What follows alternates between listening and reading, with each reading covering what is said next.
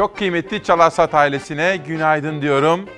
İştahla, hevesle, özlemle başlattığımız haftayı da bugün itibariyle kapatacağız. Bazen iması bile kabul edilemez demeliyiz. İşte bu sabah o sabahlardan bir tanesi. İsmail Küçükkaya ile 22 Kasım 2019 günlerden Cuma evvela her şeyden evvel can sağlığı diliyorum sizlere. Hastanelerimize geçmişler olsun diyor ve günün hava durumuyla başlıyorum. Pastırma yazı yavaş yavaş bitiyor, yağışlı ve serin hava dönemi başlıyor. Bugün batıda hava yağışlı, sıcaklıklar düşüyor. Hafta sonu yağışın etkisi hafifleyerek devam edecek. Yeni haftadaysa kuvvetli sağanaklar hayatı zorlaştıracak. Bugün yurdun en batısında hava yağışlı ve sıcaklıklar 5 dereceye kadar düşebilir. Yağışlar Ege'nin kıyı kesimlerinde zaman zaman kuvvetlenecek. Özellikle öğle saatlerine kadar kıyı Ege'de aniden bastıran kuvvetli sağanaklar sel, su baskınları ve yer yer taşkınlara sebep olabilir. Tedbirli olunmalı. Hafta sonundaysa yağışlı havanın etkisi daha çok Marmara bölgesinde devam edecek. Cumartesi günü yine Ege ve Marmara bölgesiyle Akdeniz bölgesinin batısında hava kapalı. Cumartesi günü beklenen yağışlar cuma gününe göre daha hafif olacak. Geçiş şeklinde etkili olması beklenen yağmur ara sıra güneşin de görülmesine fırsat verecek. Ancak bu hafta sonu hava geçtiğimiz hafta sonlarına kıyasla çok daha serin. Sıcaklıklar artık batı bölgelerde de olması gereken değerlere iniyor. Pazar günü yine zaman zaman güneş görülse de genellikle gökyüzü çok bulutlu. Batıda yer yer yağış ihtimali devam ediyor, hava serin. Pazartesi günü ise çok daha etkili bir yağışlı sistem yaklaşıyor. Yine batıdan giriş yapacak yağışlı hava Ege bölgesinde, Akdeniz'in batısında ve zamanla Marmara'da kuvvetli sağanaklar bırakacağı benziyor. Pazartesi günü beklenen yağışlar tahribat bırakabilecek şiddette. Tüm gün aralıklarla sürmesi beklenen kuvvetli sağanakların etkisi salı günü tüm yurda yayılacak. Pazartesi batıda kuvvetli sağanak yağmurla başlayan hafta aralıklarla ve yer yer etkili olan sağanaklarla tüm yurtta yağmurlu devam edecek. Hafta sonu etkisini kaybetmeye başlayan ılık ve güneşli havanın etkisi pazartesi itibariyle tamamen ortadan kalkacak. 22 Kasım Cuma hastalarımıza geçmiş olsun dileklerimizi sunduktan hemen evvel hemen sonra bu kez esnaf kardeşime hayırlı işler diliyorum ve cezaevlerindeki yakınlarıyla ilgili haberler isteyenlere de biraz sonra sizlere bu konudaki haber ve manşetlerimi sunacağımı ifade ediyorum. Parlamentodan geçen ekonomiyi ve vergiyi ilgilendiren bütün detaylar burada olacak. Bunun dışında maalesef termik santraller havamızı zehirlemeyi sürdürecekler. Maalesef parlamento o iş adamlarına aslında verdikleri süre dolmalarına rağmen sözlerini yerine getirmeyen o iş adamlarına iki yıl daha mühlet verildi ve havamızı iki yıl daha kirletme izni meclis eliyle verildi. İşte bugün İsmail Küçükkaya Demokrasi Meydanı'nda bütün bu gelişmeleri de sizlerle paylaşma imkanı bulacağım. İması bile kabul edilemez. Kimden aldık etiketi? Neden böyle bir etiket seçtik? İlerleyen dakikalarda sizlere detaylarıyla anlatacağım. Hilal kardeşimden yönetmenine rica ediyorum. Gazete manşetleriyle başlıyoruz. Bugün Hürriyet Gazetesi özel bir haberle çıkmış. Bence uzun zamandır Türk basınında özel haber eksikliği yaşanıyordu. Ahmet Hakan yönetimindeki Hürriyet'te bu sabah böyle bir manşet gördüm. Doğrusu bir gazeteci olarak da bunu önemsedim. İçişleri Bakanı Soylu ile yapılan bir röportaj ve o röportajdan alınmış özel bir haber. Baş bombacıyı yakaladık. İçişleri Bakanı Soylu, Almanya ve Rusya başta olmak üzere 20 ülkedeki bombalı katliamların faili DAEŞ'in baş bombacısı Yusuf Huba elimizde diyor. Soylu ile yapılan röportajda mesela bir başka terör örgütü elebaşı Fethullah Gülen'e ilişkinde çok çarpıcı detayları sizlere aktaracağım. Hulusi Akar, Milli Savunma Bakanı. Ondan da çok önemli manşetler geldi. S-400 hava savunma sistemi çalışacak. Bundan şüpheniz olmasın. Milli Savunma Bakanı Hulusi Akar, Amerika ile Türkiye arasında krize yol açan Washington'ın aktif hale getirilmesini istemediği S-400'ler konusunda net konuştu. Hava savunma sistemlerinin çalışacağını söyledi. S-400'ler konusunda Türk Silahlı Kuvvetleri personelinin eğitim sürecini yaşıyoruz. Bunlar tamamlandığı zaman planladığımız faaliyet neyse bunu uygulayacağız. Ankara ile Washington arasındaki gerginlikte önemli rol oynadı Türkiye'nin Rusya'dan aldığı S-400'ler. Temmuz ayında ilk teslimat yapıldı. Amerika cephesinden S-400'lerin teslim edilmesine F-35 teslimatının askıya alınmasıyla karşılık geldi.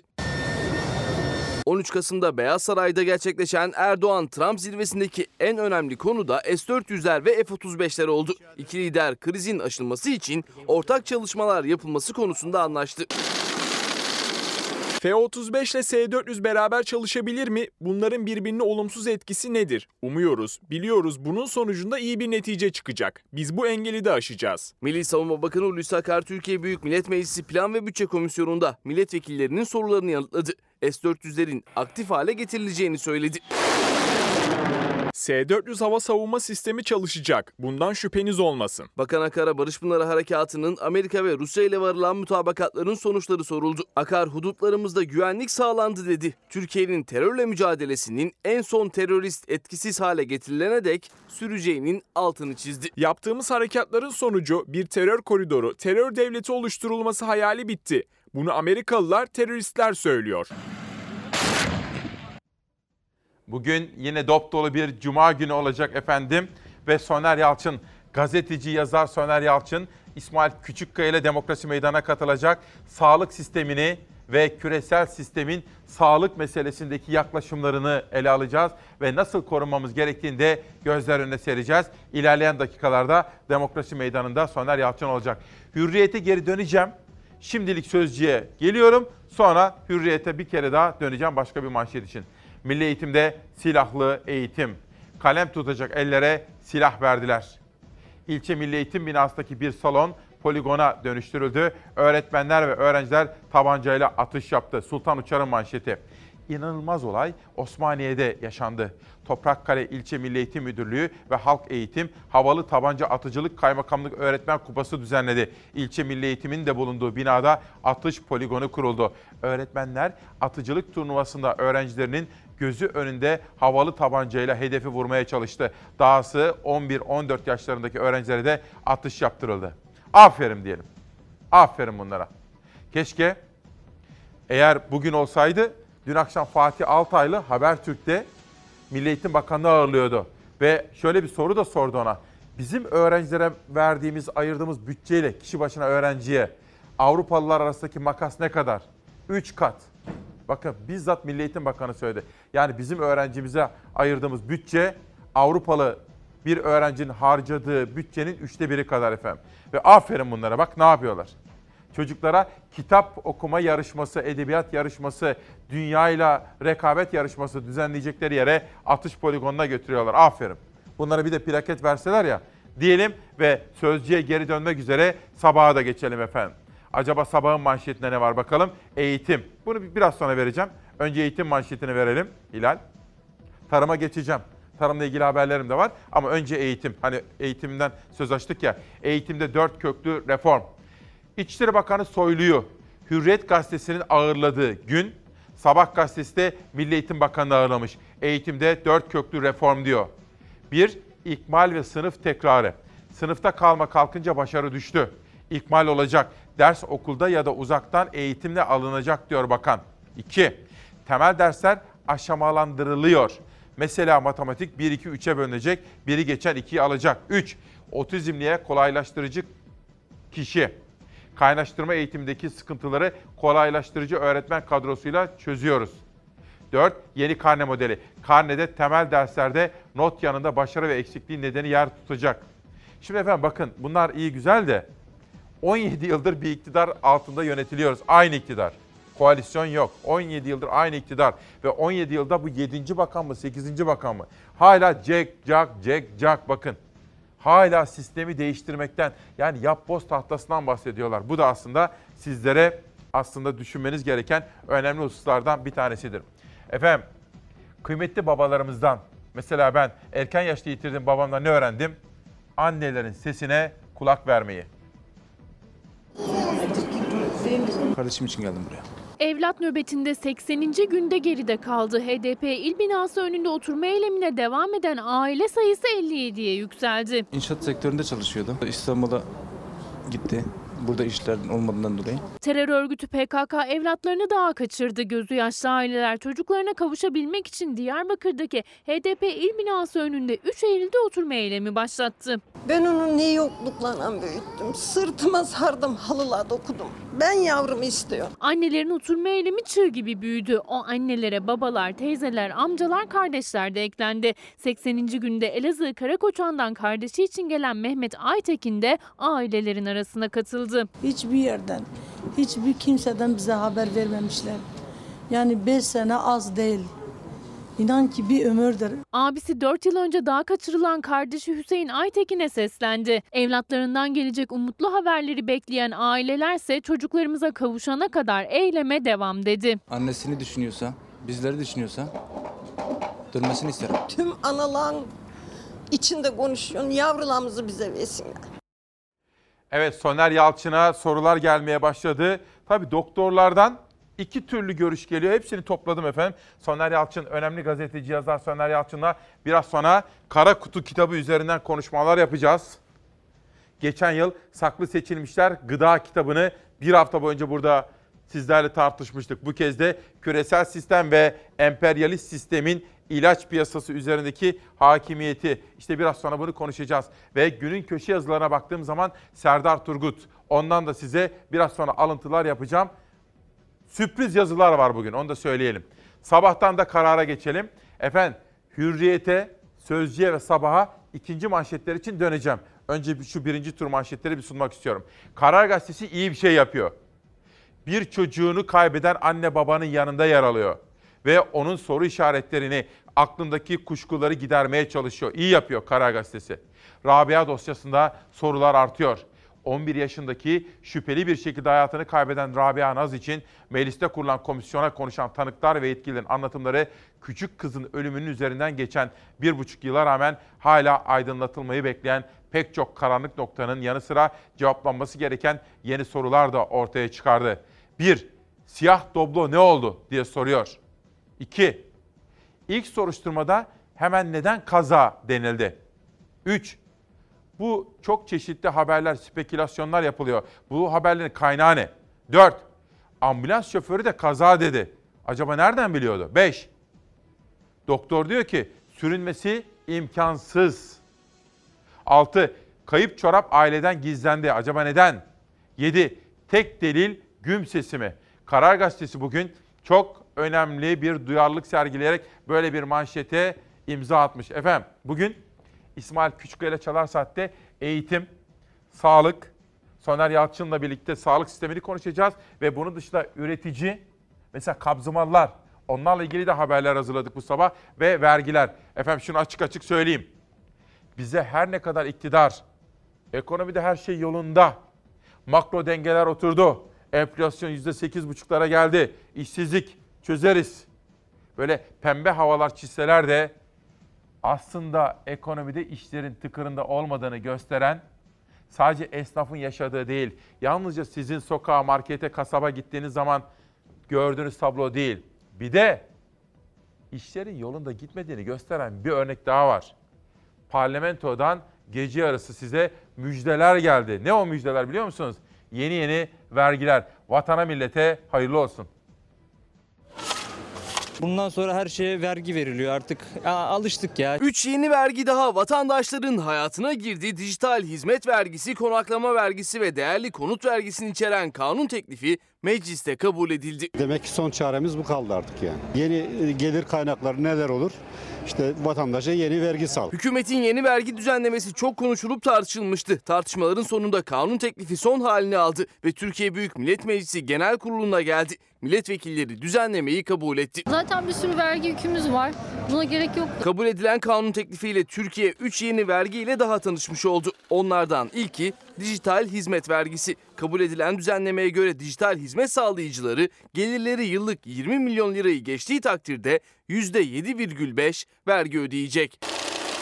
Çok tartışılan turizm için önemli bir değişiklik olan konaklama vergisiyle otel, pansiyon, kamp yeri gibi benzeri tesislerde konaklayanlar gecelik ücretin %2'si kadar vergi verecek. 20 liraya kalan bir müşteri gelip de 9 lirayı bize vermeyecektir ve biz bunu bunlardan nasıl talep edeceğiz? Ucuz fiyata oda veriyoruz ki bu insanlar gelsinler kalsınlar. Şimdi o kalmayacak. Turizmin düzenlemeden çok fazla etkilenmemesi erken satışların olması sebebiyle konaklama vergisi 31 Aralık 2020'ye kadar %1 olarak alınacak. Zaten tatil yapamayan Türk halkını onlardan da mahrum edecek. Üçüncü yeni vergi düzenlemesi ise değerli konut vergisi oldu. 5 milyon liradan fazla değere sahip evi olanlar yıllık en az %3 vergi verecek.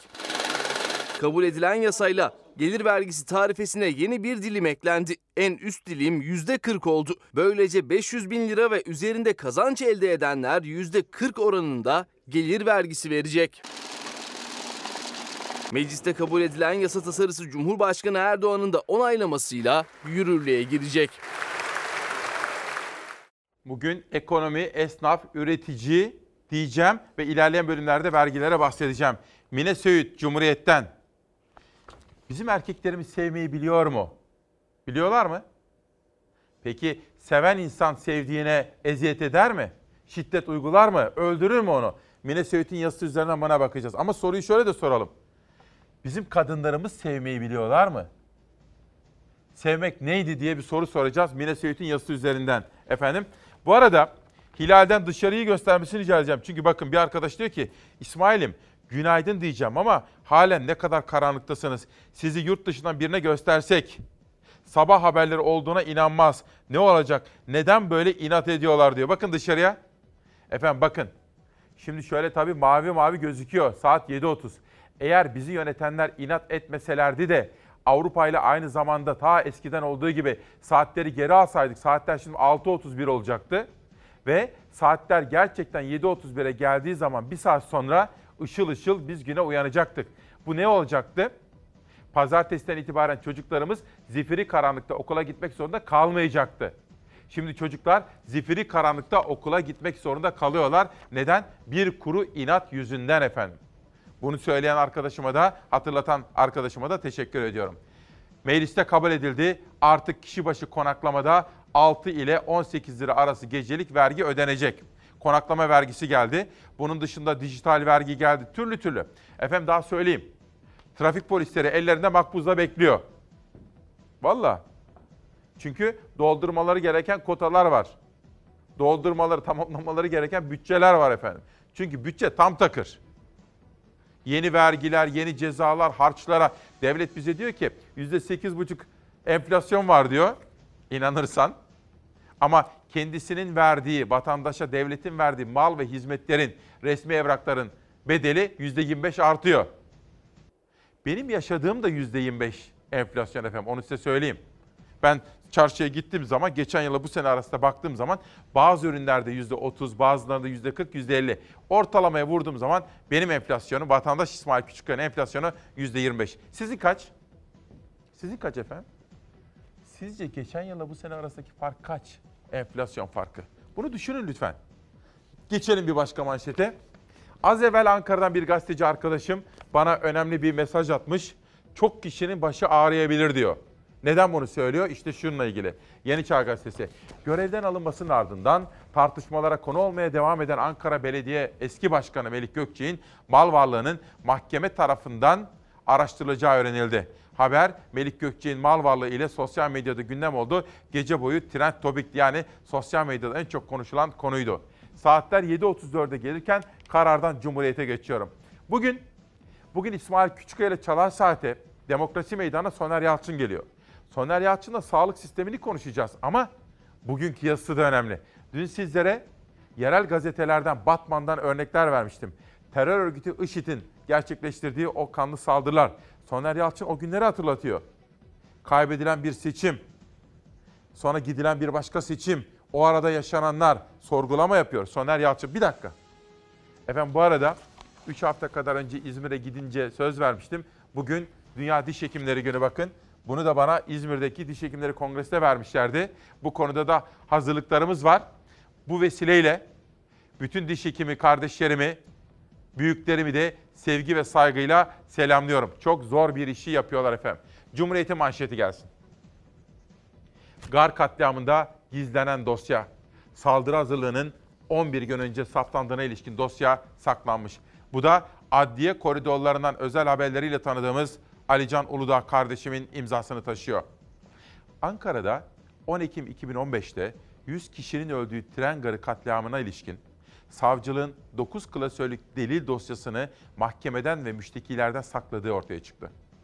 36 sanığın yargılandığı gar katliamına ilişkin dosyalar bir buçuk yıl sonra kimliği tespit edilemeyen kişi tarafından Ankara Savcılığı Terör Suçları Soruşturma Bürosu'na bırakıldı. Dosyaya göre canlı bombalara Ankara'ya kadar eskortluk yapan Yakup Şahin 2 ton 33 nitrat almaya çalıştı. Kimliği istenince vazgeçti. Şüphelenen gübre satıcısı emniyete olayı bildirdi ve Şahin'in kimliği tespit edildi. Emniyet katliamdan 8 gün önce bildirilen bu duruma karşın işlem yapmadı. Dün Ankara Gar katliamında hayatını kaybeden bir çocuğumuz ve babası Batmanlı.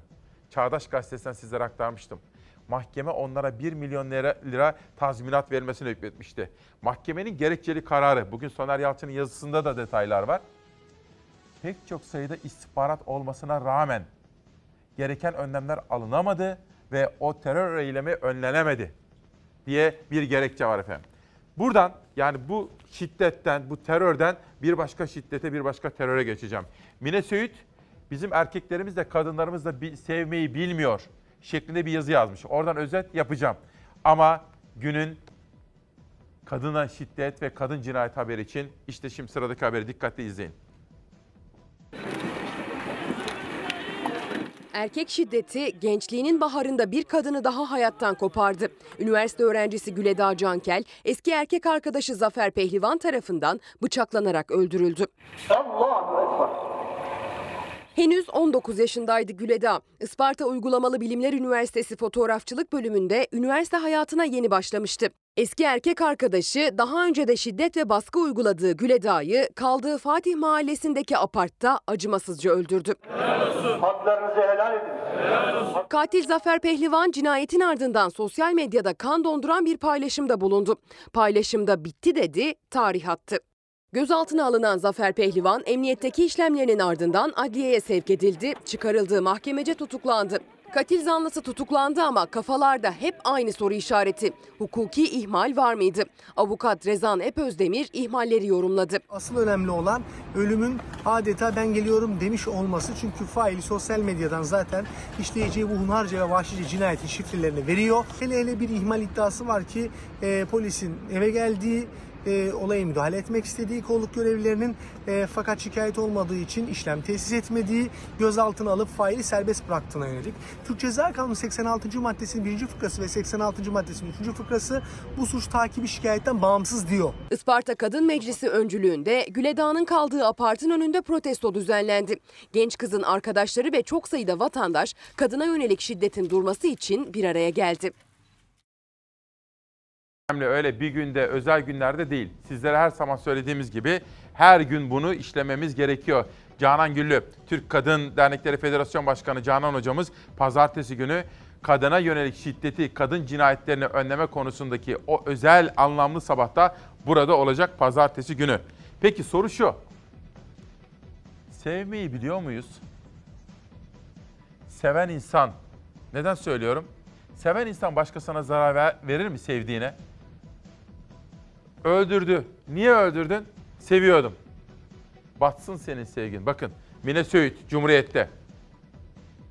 Hala kız çocuklarını bu dünyaya gözlerini açtıkları andan itibaren bedenlerinden utanmalarını öğreterek korkuttuğumuz için. Erkek çocuklarını bu dünyaya gözlerini açtıkları andan itibaren bedenlerinden övünmeyi öğreterek pohpohladığımız için. Böyle özetliyor.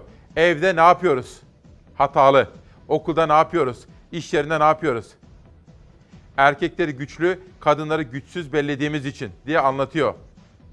Genç yaşlı bir sürü kadın yatıyor aşk mezarlığında bakın. Aşk mezarlığı diyor. Efendim seven erkek olsun kadın olsun sevdiğini incitmez. Ona zarar vermek istemez. Kim ki şiddet uyguluyor karısını öldürüyor veya tersi Ben seviyorum diyor. Tamamen yalan, tamamen cahil. Seven sevdiğine zarar vermez diyor ve sonraki manşet için milliyete geçiyorum. Efendim Hürriyet Gazetesi'nde bugün özel bir haber var. Süleyman Soylu ile görüşmüşler. Sabah gazetesinde Milli Eğitim Bakanı ile görüşmüşler. Özel bir haber var. Sözcü gazetesinde Rahmi Turan'ın yazısı var. Bütün bu gelişmelere tekrar tekrar döneceğim. Sizlere özetler yapacağım. Milliyet, KKTC'ye doğal gaz boru attı. Bu da yine özel bir haber Mithat Yurdakul. Türkiye KKTC arasında doğal gaz boru hattı kurulması ilk kez resmen gündeme geldi. Haritaya da dikkatle bakın ve Türkiye ile Kuzey Kıbrıs Türk Cumhuriyeti arasındaki yeni bir projenin detayları da yine Milliyet Gazetesi'nde bütün unsurlarıyla yer almış efendim. Buradan da bir başka manşete geçelim. Bir Gün Gazetesi. Efendim çoluğumuz çocuğumuz ne kadar borçlu biliyor musunuz? Savurganız. Devlet olarak da hem obez hem de savurgan. İhtiyacımız var veya yok. Borçlana borçlana büyük büyük projelere, betonlara paraları gömdük. Ama cepten yedik. Hatta ne cebi?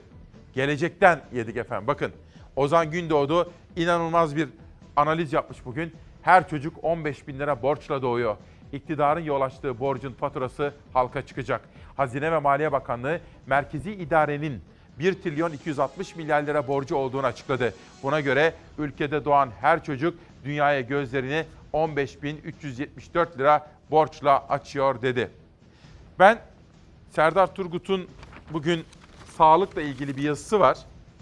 Ondan sizlere özetler yapacağım. Tam da Soner Yalçın'ın buraya geleceği gün.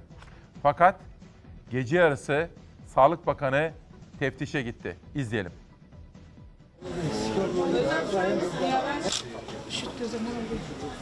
Bu da senin. Sağlık Bakanı gece yarısı hastane denetimine çıktı. Acil servislerde incelemelerde bulundu. Hastalarla, doktorlarla, hemşirelerle sohbet etti. Nefrolojiden takipli mi? Gündüz de takip, normal kolik mi gelmek önemli. Sağlık Bakanı Fahrettin Koca hastanelerdeki işleyişi sağlık hizmetlerinin durumunu tespit etmek üzere gece yarısı denetimlerine başladı. Benzeri bir durum var. Genel cerrahide de ona göre Genel cerrahide de Geldim.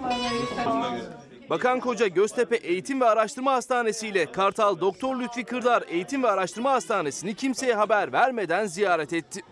Kolay gelsin. Teşekkürler çok mersi.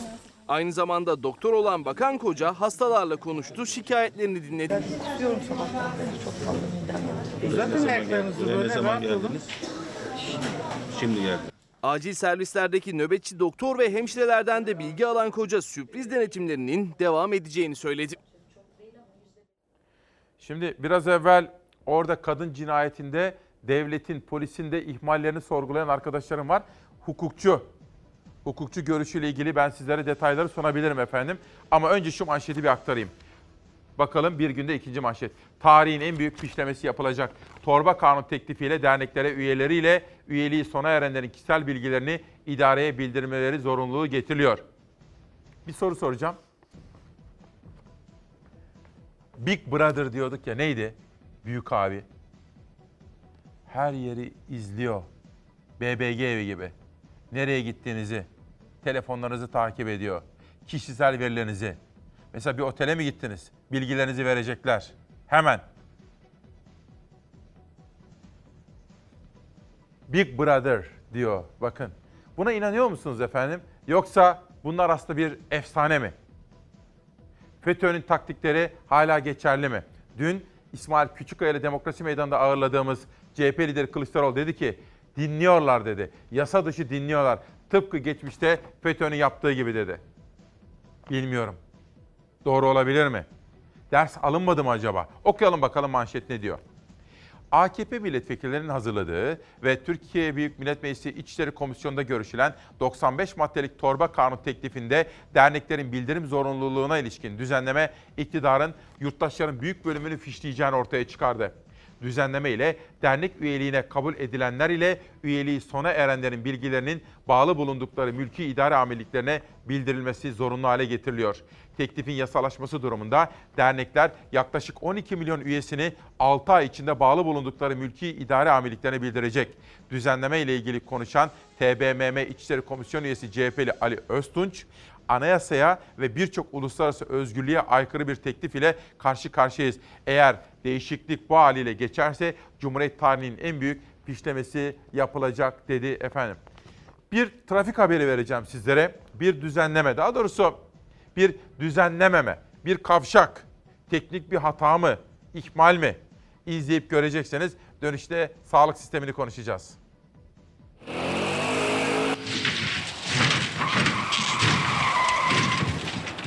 Müthiş bir gürültü, ağaç devrilmesi, araba çarpması. Ne dersiniz? Ne onunla uyanıyoruz. Neredeyse her gece ard arda meydana gelen kazalar site sakinlerini canından bezdirdi. Aşırı surattan dolayı duramıyorlar. Duramadıkları zaman görmüş olduğunuz gibi bu kaldırımı aşarak tel çitlere vurarak ağaçları da hasar vererek sitenin içerisine giriyorlar. Kazalara neden olan kavşak İstanbul Ataköy'de. Kavşak girişlerinde trafik ışıkları var ancak uyarıcı hiçbir işaret yok. Mahallelinin iddiasına göre kavşağın hatalı yapılması hem de uyarıcı bir işaret bulunmaması yüzünden kazaların ardı arkası kesilmiyor. Eğim hatası var. Yol dışa doğru eğimli olduğu için ışıklar olmasına rağmen karşıdan gelen araçlar yeşil ışıkta geçmek için hızlarını arttırıyorlar. Fren yaptıkları zaman da geç kalmış oluyorlar.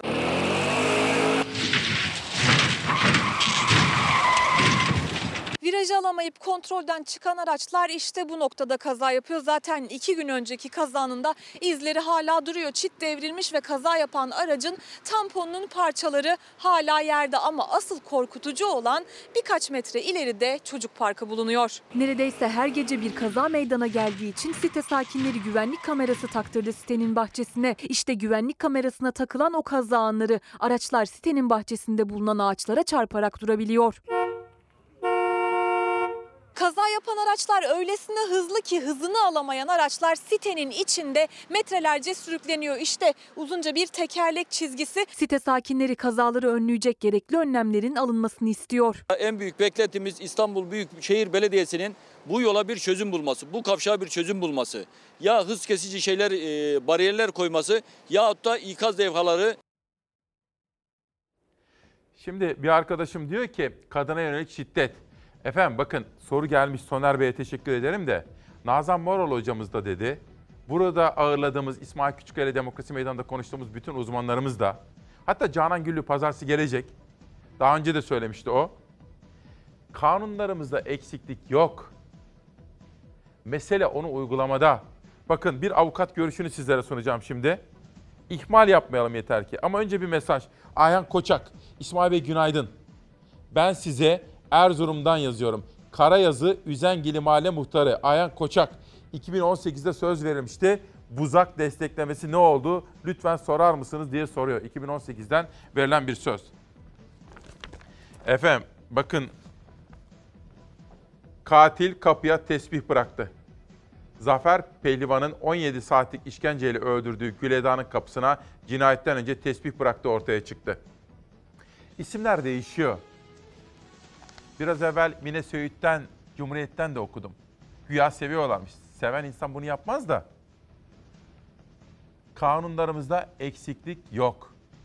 Mesele o kanunların harfiyen iyi uygulanmasında. Tabii burada hukuken ve fiilen kabul edilemez mahiyette ihmaller var.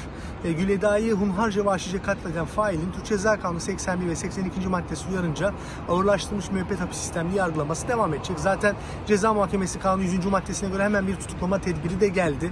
Ama burada asıl önemli olan ölümün adeta ben geliyorum demiş olması. Çünkü fail sosyal medyadan zaten işleyeceği bu hunharca ve vahşice cinayetin şifrelerini veriyor. Sonrasında da bu cinayetin nasıl işlediğini de tarihe not düşmek adına saatini ve tarihini yazıyor. Peki bu süreçte niye önlemler alınamadı? Hele hele bir ihmal iddiası var ki e, polisin eve geldiği, e, olaya müdahale etmek istediği kolluk görevlilerinin e, fakat şikayet olmadığı için işlem tesis etmediği, gözaltına alıp faili serbest bıraktığına yönelik. Türk Ceza Kanunu 86. maddesinin 1. fıkrası ve 86. maddesinin 3. fıkrası bu suç takibi şikayetten bağımsız diyor.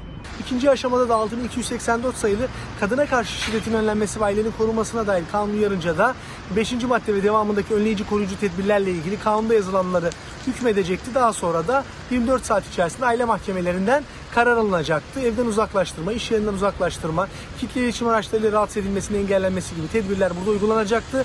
Ve kamu vicdanı rahatsız eden bu hunharca, vahşici cinayet yaşanmayacaktı ve Güleda 19 yaşındaki bu genç kızımız katledilmemiş olacaktı.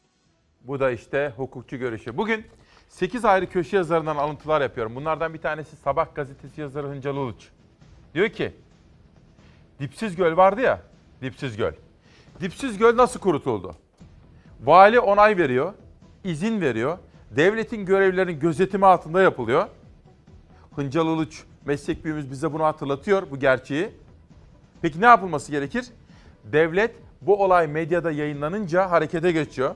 Tamam. Soruşturma açıyor. Tamam. Ama Hıncal Uluç haklı olarak şunu soruyor. E peki bütün bu izni veren, bütün bu süreci izleyen, güya gözetleyen, vali orada hala dururken soruşturma nasıl yapılacak? Hıncal Uluç işte bunu soruyor. Bakın aynı mantık, kafa. Çocuk meselesi, kadın meselesi, doğa meselesi, siyaset tamamında aynı kafa efendim bakın tamam mı? Sistemi ve yapıyı konuşmamız gerekiyor. Aydınlığa geçeceğim. Bir günden bir haber daha verelim. Sonra aydınlığa geçelim. Şatafatı türbanla örtmek istiyorlar. Bu da Berkant Gültekin'in yazısı.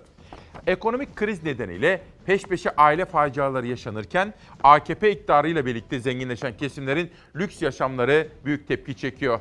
Yani muhafazakar elitlerin lüks yaşamına yönelik tepkileri dağıtmak isteyen iktidar çevreleri bildik bir taktiğe başvuruyor. Yani gündemi değiştiriyor diyorlar. Yapay ve suni. Yani halkın gerçek gündemi yerine yapay gündemlerle halkı oyalamaya çalışıyorlar diyor Berkant Gültekin.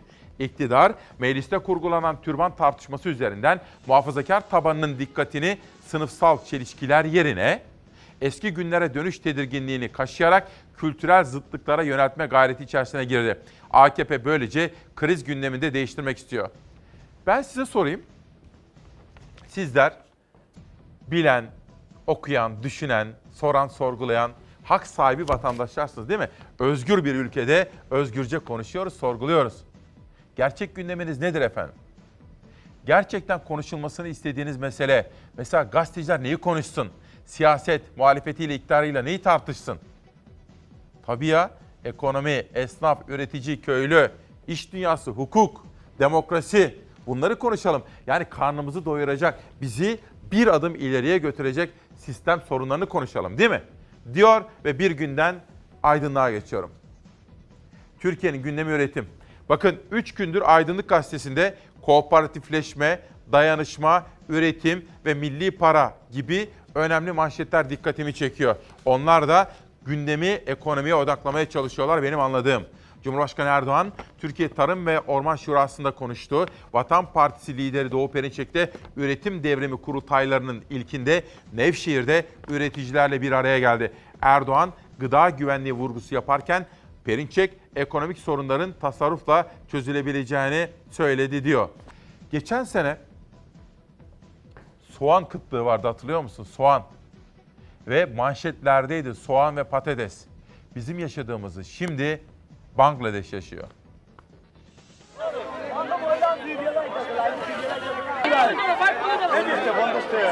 Fiyatı 2 ayda 8 kat arttı. Hükümet çareyi ithalatta buldu. Tanzim çadırlarında ucuz fiyata soğan satışı başlayınca izdiham yaşandı.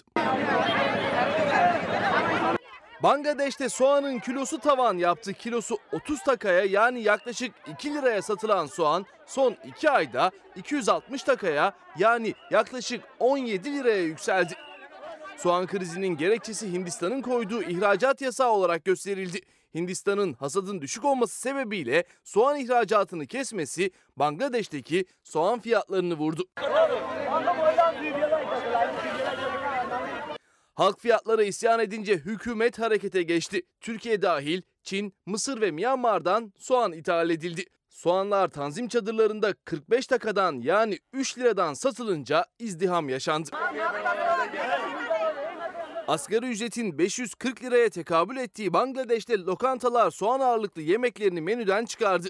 Başbakan Şeyh Hasina da başbakanlık konutunda soğan kullanılmadığını, kendisinin de soğan yemediğini açıkladı. Bangladeş'teki mesele.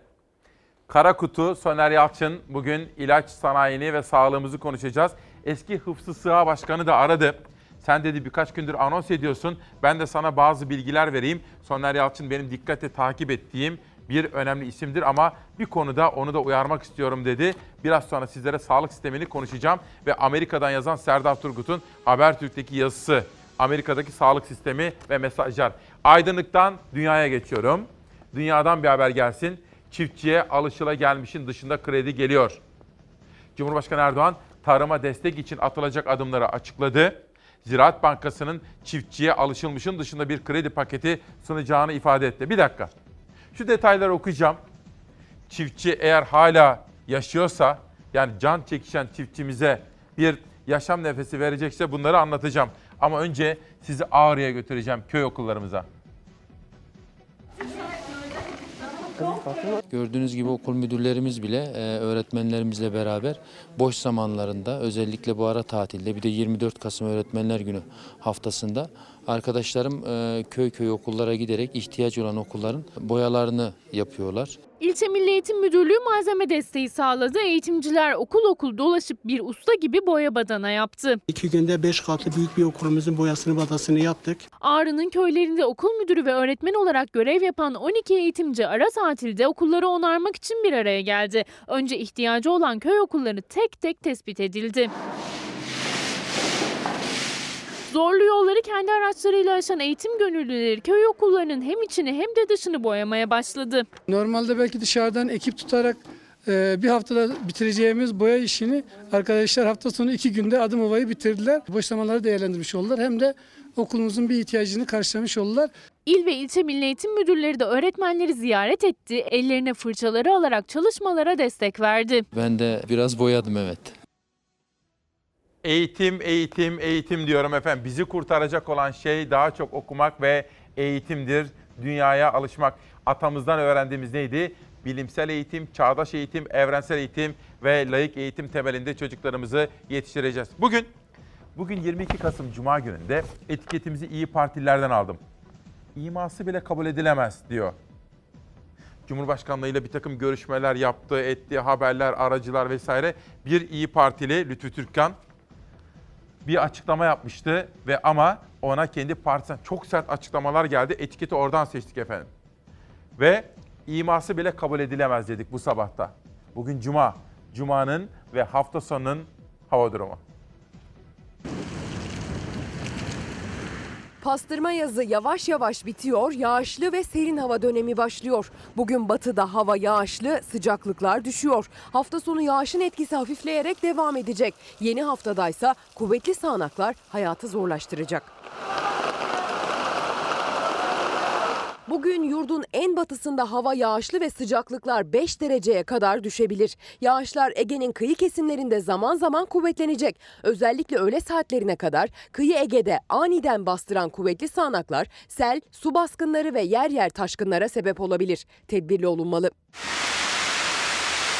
Hafta sonundaysa yağışlı havanın etkisi daha çok Marmara bölgesinde devam edecek. Cumartesi günü yine Ege ve Marmara bölgesiyle Akdeniz bölgesinin batısında hava kapalı.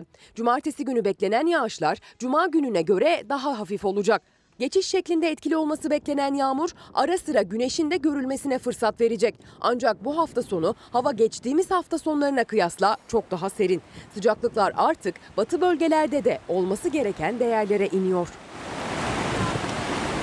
Pazar günü yine zaman zaman güneş görülse de genellikle gökyüzü çok bulutlu. Batıda yer yer yağış ihtimali devam ediyor, hava serin. Pazartesi günü ise çok daha etkili bir yağışlı sistem yaklaşıyor. Yine batıdan giriş yapacak yağışlı hava Ege bölgesinde, Akdeniz'in batısında ve zamanla Marmara'da kuvvetli sağanaklar bırakacağı benziyor. Pazartesi günü beklenen yağışlar tahribat bırakabilecek şiddette.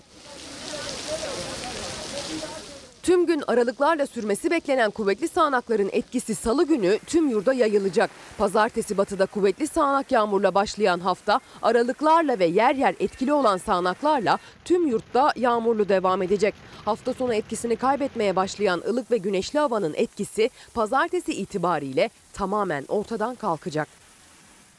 Evet sırada çiftçiye ilişkin bir haber var ve Melek ablamız, bir annemiz, bir büyük annemiz Melek Çakın annem Simav'dan yazmış İsmail'im diyor benim torunumun Müge'nin, Müge Çakın'ın bugün doğum günü diyor. Onu da yine bir başka anne, bir başka büyük anne Taliye Yücel annemiz de Bütün çocuklarına ve torunlarına, bütün Türkiye'mize selamlar söylüyor. Giresunlu Taliye Yücel annemiz. Ve işte bakın çiftçiye acaba neler veriliyor bakalım. Cumhurbaşkanı Erdoğan dün Şura'da açıkladı. Besilik hayvan için Kasım ayıyla beraber yeni ithalat müracaatı almıyoruz. Bin köye bin tıbbi aromatik bitki bahçesi kurulacak. Bitkisel üretim 125 milyon tona çıkacak. Gelecek yıl 56 milyon küçükbaş hayvana ulaşmak istiyoruz. Hayvan başına 100 lira destek vereceğiz diyor Sayın Erdoğan. Yılda 220 bin adet yerli et ve yumurta amaçlı damızlık civciv üretilecek. Bunlarla birlikte 30 milyon tavuk üretilecek ve çayı desteklemeyi sürdüreceğiz. Çay alım miktarı, yaş çay alım miktarı 650 bin ton olacak. İhracat dahil kuru çay satışı 115 bin tona çıkacak diyor Cumhurbaşkanı Erdoğan efendi. Bu da çiftçimize dileyelim ki can çekişmekte olan, ürettiğini satamayan, ürettiğini sattığı ile yeni malzemelerini alamayan, maliyetlerini karşılayamayan çiftçiye dileyelim ki can suyu olur bu açıklanan teşvik mekanizmaları. Parlamentoya gideceğiz ve büyük bir kavgayı hep beraber dehşet içinde izleyeceğiz. İşten de Allah belasını versin. Ey tuttum. Herkes Sen buraya şov yapmak için geldin. Şov yapma. Siz bir şov yapma. Sen bir de bakacaksın. Gideceksin. Sen Türkiye Cumhuriyeti'ne her zaman ihanet edeceksin. Hainsin. Sen FETÖ savunucusun. FETÖ. Sen FETÖ savunucusun. Hadi oradan. Şov yapma. Şov yapma. Bırak gelsin. Gel. Gel. Önce sözleri çarpıştı. Göğüs göğüse gelmelerine de ramak kaldı. İçişleri Bakanı Süleyman Soylu ve Saadet Partili Cihangir İslam arasında patlak veren FETÖ kavgasıyla AK Parti sıraları ayaklandı. Ya provokatör. Provokatörlük yapacaksınız be. Eşkıya mısınız be?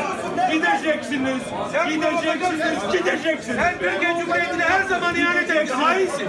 Tıpış Sen hainsin. Hain sensin. Sen hainsin. Hain sensin. Senin provokatörün herkes biliyor. Sen FETÖ savunucusun. FETÖ. Sen FETÖ savunucusun. Hadi oradan. Siz bitirdiniz be. Şov yapma. Siz bir şov yapma. İçişleri Bakanlığı bütçe görüşmelerinin son saatlerinde hava gerildi. Kavganın fitilini Saadet Partili Cihangir İslam'ın tahliye edildikten sonra tekrar tutuklama kararı verilen Ahmet Altan için susturamadıklarınızı tutukluyorsunuz. Altan'ın terörle ne alakası var sözleri ateşledi. Bakan Soylu yerinden fırladı. FETÖ savunucususun, hainsin diyerek verdiği karşılık tansiyonu tavan yaptırdı. Utanma, utanma falan deme ha. Ahlaksızlık yapma. Ahlaksızlık yapma. Ahlaksızlık yapma. Ya provokatör. Provokatörlük yapacaksınız be. Eşkıya mısınız be? Gideceksiniz. Gideceksiniz. Gideceksiniz. Sen Türkiye Cumhuriyeti'ne her zaman ihanet edeceksin. Hainsin. Tıpış Sen hainsin. Hain sensin. Sen hainsin. Hain sensin. Senin provokatörün herkes. Bakan Soylu ve Cihangir İslam arasında sertleşen söz düellosuna AK Partili vekiller de muhalefet sıralarının önüne gelerek dahil oldu. CHP'li vekiller araya girdi, fiziki kavga önlendi. Hain sensin. Ya bırak gelsin. Gel bak. Gel. Şov yapma. Şov yapma. Hainsin sen. Sen burayı provoke ediyorsun. Bu üstü buranın üstü bu değil. Terbiyesiz adam. Benim muhatabım. Hayır buraya geliyor. Çalıştırmamak için. Verilen arayla tartışma yatıştı. Cihangir İslam bu kez de sosyal medya hesabından İçişleri Bakanı'na yüklenmeye devam etti. Hainsin FETÖ'cüsün diyor. Bir iftarlarına bile gitmedim. Fethullah Gülen'e metiyeler düzmüş olan sensin diyorum. Şov yapıyorsun diyor İçişleri Bakanı. İçişleri Bakanlığı bütçesi günlerdir süren komisyon toplantılarının en hararetlisi oldu.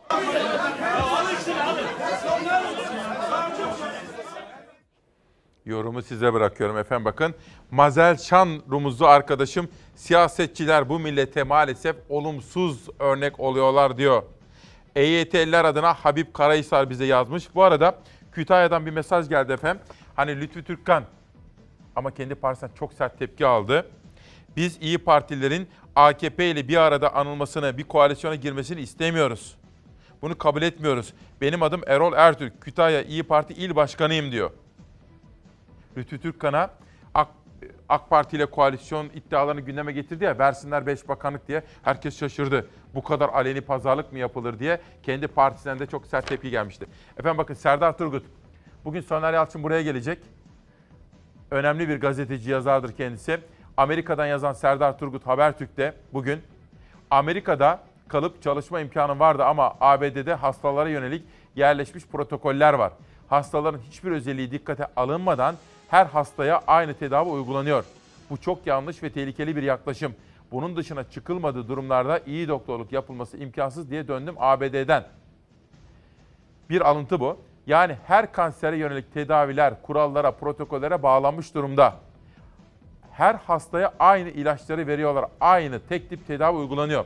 Serdar Turgut bunu söylüyor. İşte ben bugün Soner Yalçın'a bunu soracağım. Efendim her bireyin özellikleri farklı, vücudu farklı, vücut kimyası farklı. Dolayısıyla genellemeden ziyade özel, kişiselleştirilmiş tedaviye dönmek gerekiyor.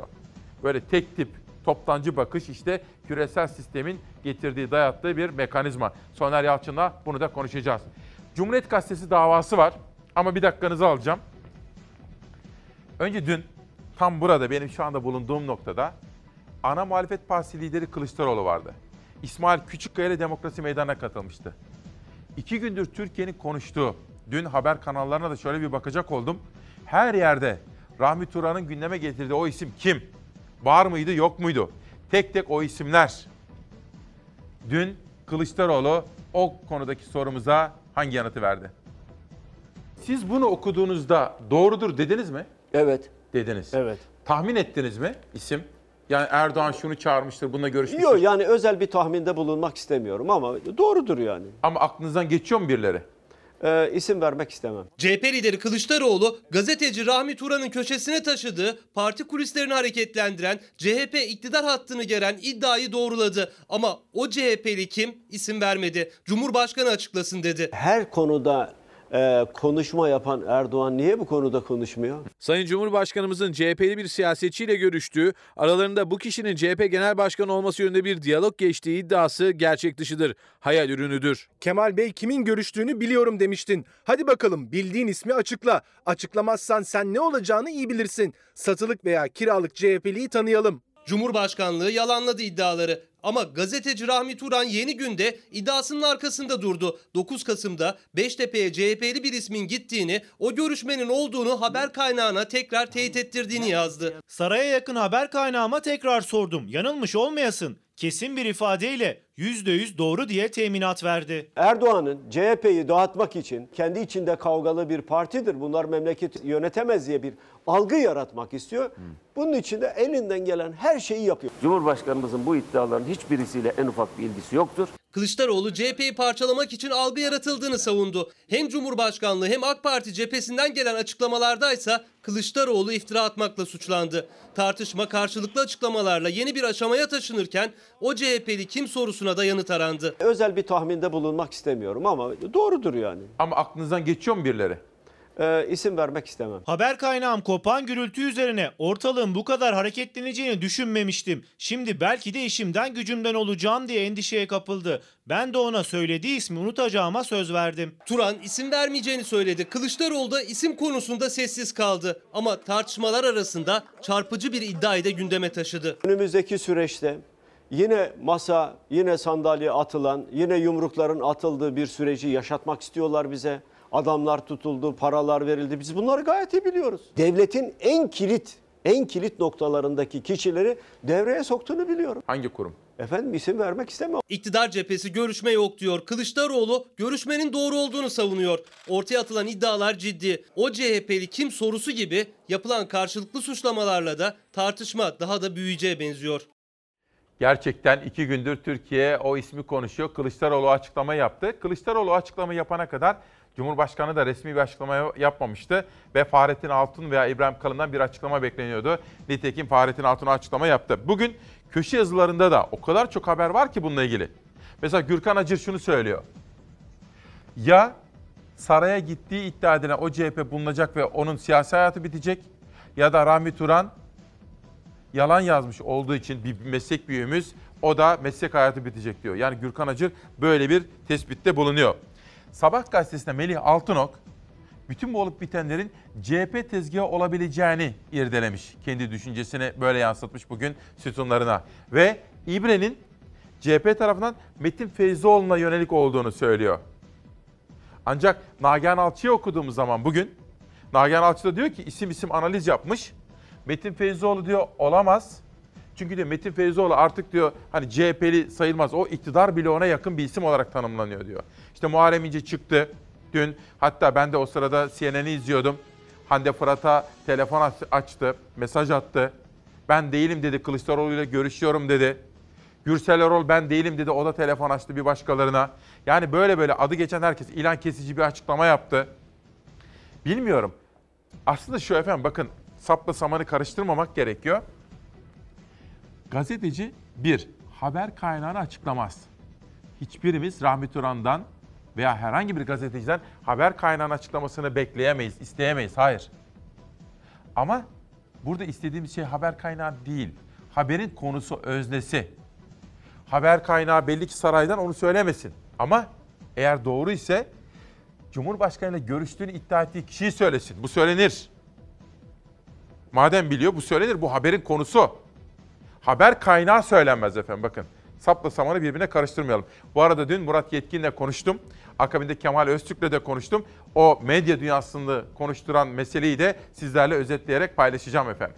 İşte Fahrettin Altun, Fox Haber'in manşeti. Fahrettin Altun, Beştepe'ye giden CHP'li iddiasının gerçek dışı olduğunu söyledi.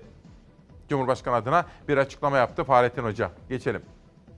Fatih Yaşlı, saray görüşmeyi yalanladı. Kılıçdaroğlu madem doğrudur demiş çıksın günüyle saatiyle kimin saraya gittiğini açıklasın. Halk bu ismin kim olduğunu bilmeli diyor. Nedim Şener daha önce hiç tanışmadığım Muharrem İnce aradı ve hayatımda ilk kez konuştuk. Rahmi Turan'ın saraya çıkan CHP'li yazısı için doğrudur isim vermek istemiyorum diyen Kılıçdaroğlu'nu aradığını, ismi sorduğunu ve kendisine herhangi bir isim vermediğini söyledi diyor gazeteci yazar Nedim Şener. Levent Gültekin bir deli bir kuyuya taş attı, 40 akıllı çıkaramıyor misali saçma sapan, bana göre gerçek olmayan bir iddia üzerinden koca bir parti hatta ülke televizyon tartışma programları saraya giden CHP'li arıyor. Olacak iş değil diyor efendim. Peki günün önemli manşeti Cumhuriyet. Efendim Adalet Bakanı'nın samimiyetini burada altını çizerek vurguladık değil mi? Yargı reformu. Mesela bugün Türkiye Gazetesi'nde buna ilişkin bir haber var. Yücel Kayaoğlu'nun haberine göre ikinci yargı paketinden sonra 130 bin kişi tahliye olacak diye bir haber okudum bugün Türkiye'de. Ama Cumhuriyet davası, sözcü davası, gazeteci davaları acaba Adalet Bakanı'nın bu girişimlerini muhalefetin de destek vereceğini ifade ettiği Türkiye'de hukuku yeniden tesis edelim. Hukukun üstünlüğünü tartışmasız tesis edelim. Bu konudaki arayışlar ve bu davalar çelişki değil mi diye soralım. Seyhan Avşar'ın haberi. Hukuksuzluğa devam. Cumhuriyet davasında Yargıtay'ın kararına uymayan mahkeme cezada direndi. Efendim bakın savcı bir şey söylüyor. Yargıtay bir şey söylüyor. Yerel mahkeme, mahkeme gazetecilere cezada ısrar ediyor. Cumhuriyet Gazetesi davasında mahkeme Yargıtay'a rağmen mahkumiyet dedi. Yargıtay mahkumiyet kararını bozmuştu. Mahkeme kararında direnme yoluna gitti. Sanıkların tamamı beraat talep ederken sadece Kadri Gürsel'e beraat kararı çıktı. Cumhuriyet Gazetesi'nin eski yazar ve çalışanlarının yargılandığı davada mahkeme Yargıtay'ın bozma kararına direndi. Sanıklarsa mahkemede beraatlerini istedi. Yargıtay kararı doğruları yansıttı ama eksiktir. Burada sanık olarak yargılanan herkesin beraat etmesi gerekir. Ahmet Şık herkesin beraat etmesi gerekir dedi. Akın Atalay davayı açan savcının FETÖ şüphesiyle yargılandığını hatırlattı. Hakkımızda FETÖ'ye yardım iddiasıyla dava açan savcının FETÖ üyeliğinden yargılanması devam ediyor. Gazetecilik mahkum edilmeye çalışılıyor diyen Atalay'ın sözlerini Murat Sabuncu'nun savunması destekledi. Gazetecinin görevi haber yapmaktır. Bedeli ne olursa olsun gazetecilik yapmaya devam edeceğim. Aydın Engin ise mahkeme heyetine bu sizin sınavınız dedi. Sizler yargının siyasallaştığıyla ilgili iddiaların olduğu dönemde Cumhuriyet davası gibi simgesel bir davada karar vereceksiniz. Bu sizin sınavınız. Kolay gelsin. Musa Kart da bu dönem bir mizahçının bile hayal gücünü aşıyor dedi. Bir mizahçının hayal gücünü aşan bir döneme tanıklık ettik. Hakkımızda 40 yıla kadar ceza isteyen savcı FETÖ üyesi olmakla yargılanıyor. Mahkeme heyeti Yargıtay'ın bozma kararına rağmen sanıkların mahkum edilmesi konusunda verdikleri kararda direndi. Avukatlar konuyu yine Yargıtay'a taşıyacak. Yargıtay da kararında direnirse dosya Yargıtay Ceza Genel Kurulu'nda değerlendirilecek.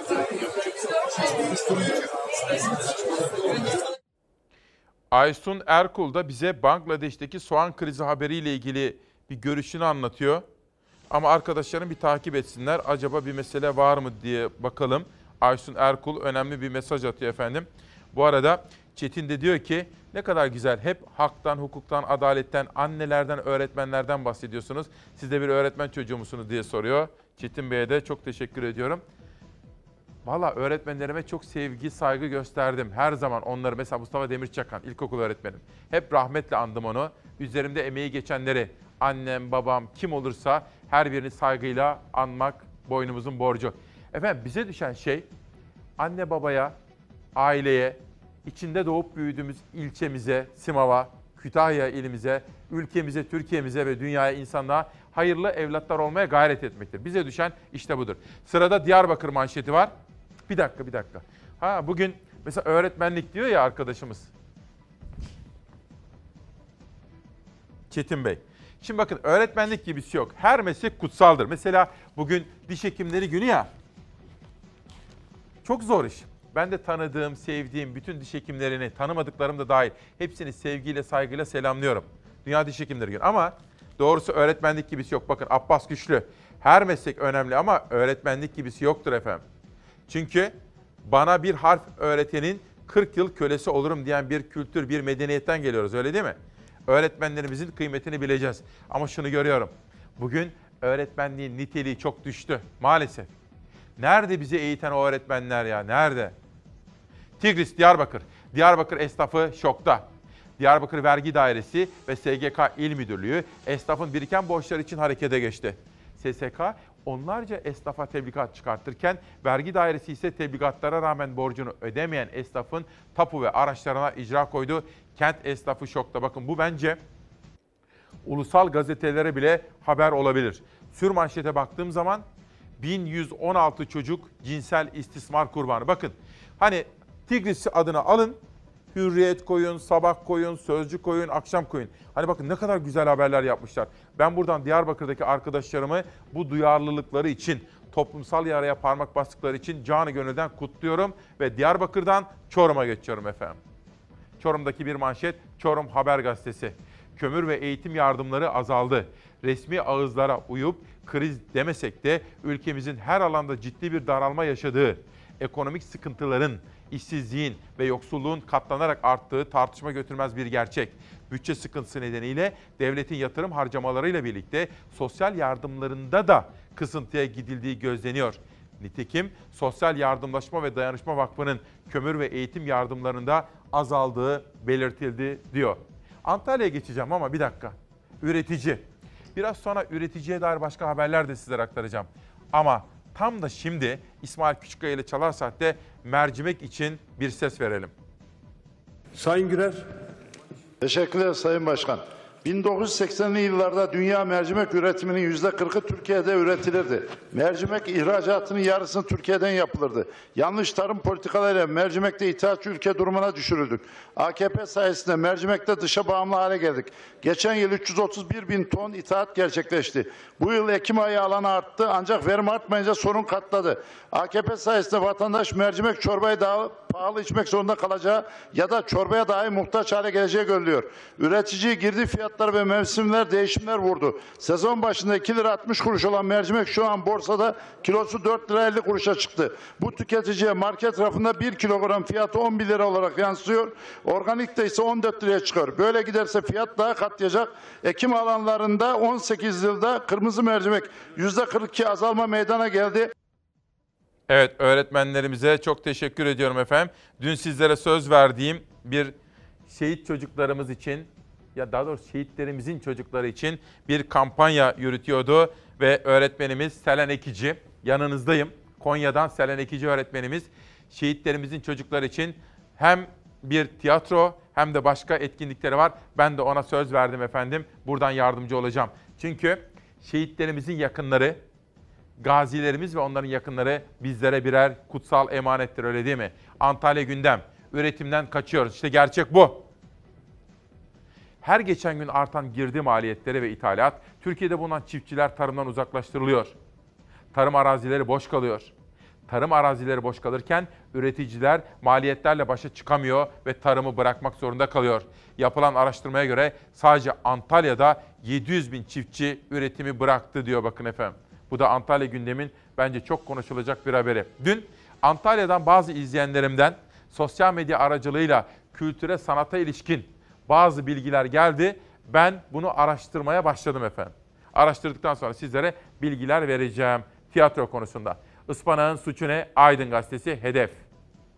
Aydın'da en fazla tüketilen sebzeler arasında yer alan ve üreticilerin büyük bir umutla ektiği ıspanağın fiyatı 5 liradan 1 liraya düşünce üretici perişan oldu. İncirli Ovalı ıspanak üreticilerinden Gülizar Gülcan ıspanağa iftira atıldı. Olan üreticiye oldu. Kimse ıspanak almaz oldu demiş. Bir de doğuş yapalım. Geçelim. Gaziantep'teyiz efendim. Öğretmen hem sever hem dövermiş. Hayır efendim böyle değil. Turgut Özal Ortaokulu'nda neler oluyor?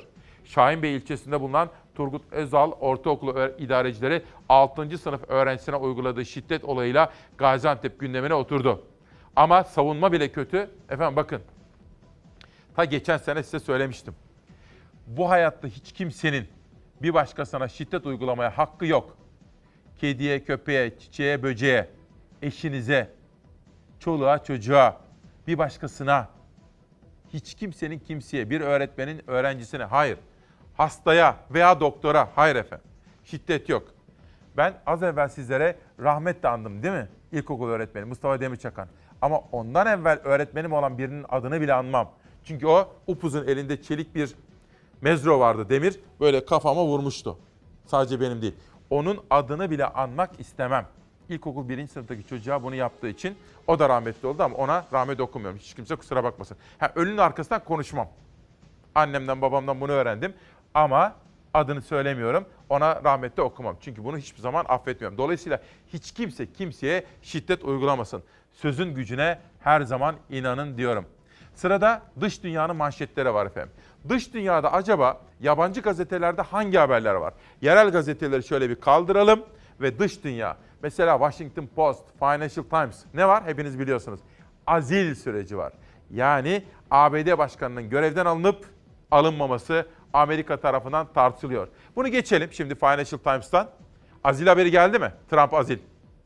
Evet. Şimdi Amerika'da açık bir oturum yapılıyor. Orada bürokratlar ya da whistleblower dedikleri ihbarcılar kameraların önünde senatörler tarafından sorgulamaya alınıyor efendim. Ve onlara soruyorlar. ABD Başkanı Trump size talimat verdi mi? İllegal yani yasa dışı işlere girişti mi? Size bu talimatı Trump verdi mi? Trumpsa dalgasını geçiyor. The economy is doing unbelievably well. Basından ne zaman soruşturma ile ilgili bir soru gelse ekonomi vurgusu yapıyor Amerika Başkanı Trump. Hakkında açılan azil soruşturması ile ilgili görüşlerini alaycı bir tavırla paylaşıyor. This is not a man I know well. Seems like a nice guy though. Amerika Başkanı Trump'ın 2020 seçimlerindeki muhtemel rakibi Joe Biden ve oğlunun Ukrayna hükümeti tarafından soruşturulmasını istemesiyle başlayan azil süreci halka açık oturumlarla devam ediyor. Oturumun 5. gününde Ulusal Güvenlik Konseyi Avrupa ve Rusya Direktörü Fiona Hill ve Amerika Birleşik Devletleri'nin Kiev Büyükelçiliği yetkilisi David Holmes ifade verdi. Holmes, Trump ve Beyaz Saray Avrupa Birliği elçisi Gordon Sondland arasındaki konuşmada duyduklarını aktardı. I then heard President Trump ask, so he's going to do the investigation. Başkan Trump'ın yani soruşturmayı yapacak mı diye sorduğunu duydum. Ukrayna Başkanı Zelenski ondan istediğimiz her şeyi yapacak dedi. Trump sosyal medya paylaşımıyla azil sürecinin bir oyun olduğunu söyledi ve bir video paylaştı. Videoda Trump aleyhinde ifade verenlerin ağzından çıkan inanıyorum, sanıyorum, bence gibi netlikten uzak ifadeler birleştirildi.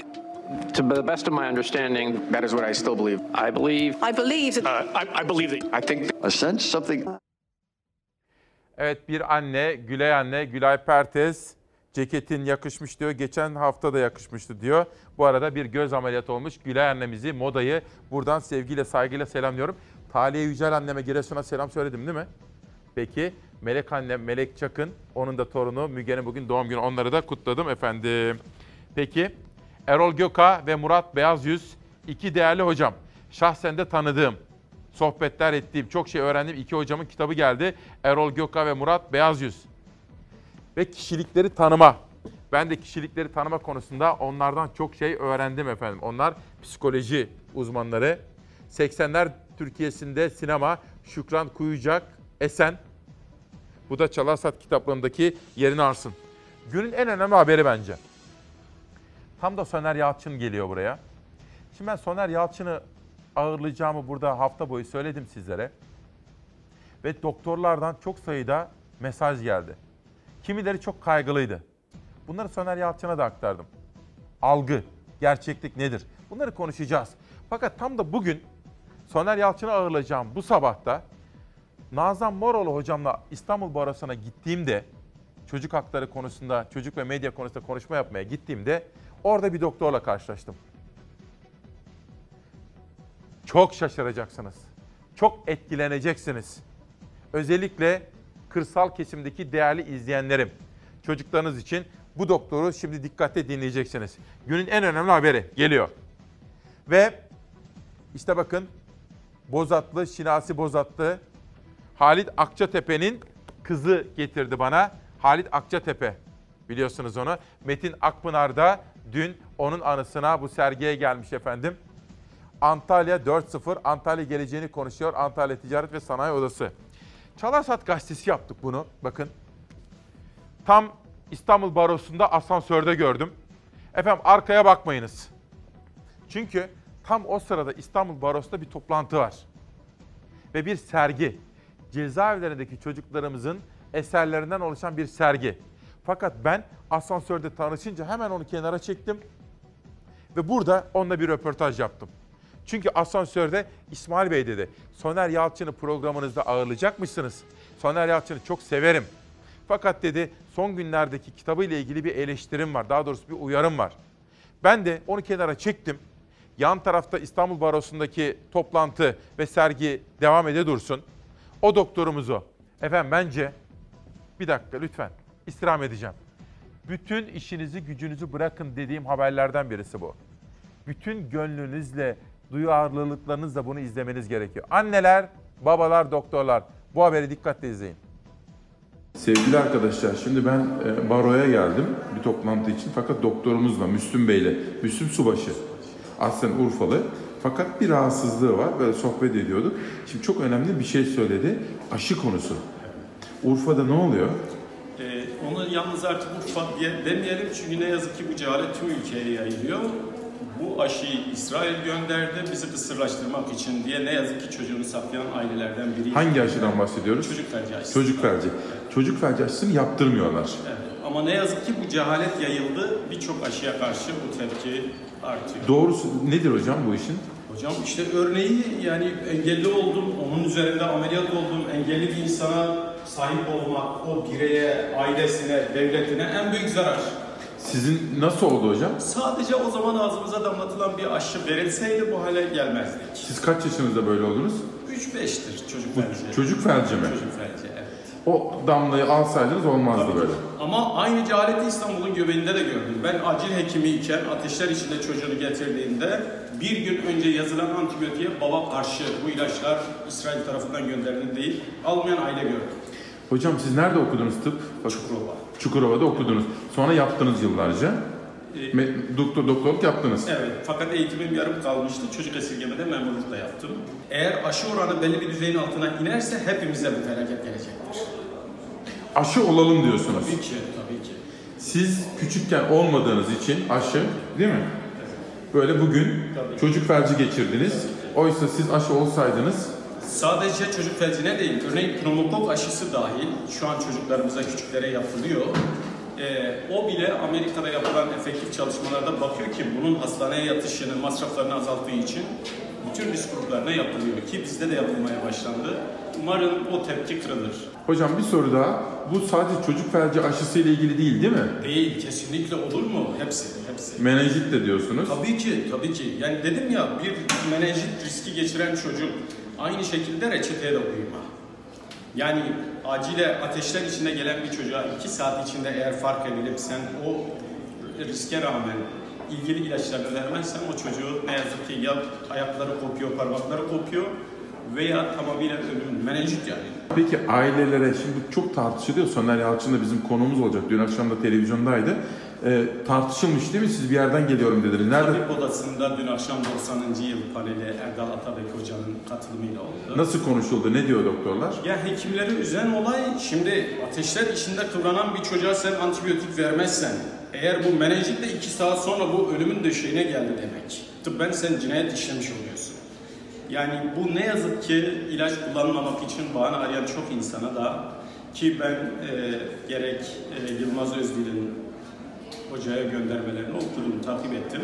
Ama kıyıda zaten ilacını aksatmak isteyen o kadar kişi var ki sorumluluğu atmak için bahane arayan. Bugün Hüseyin Hatemi de sosyal devlet nedir? Kadim gelenek ve kültürümüzde ne diyor?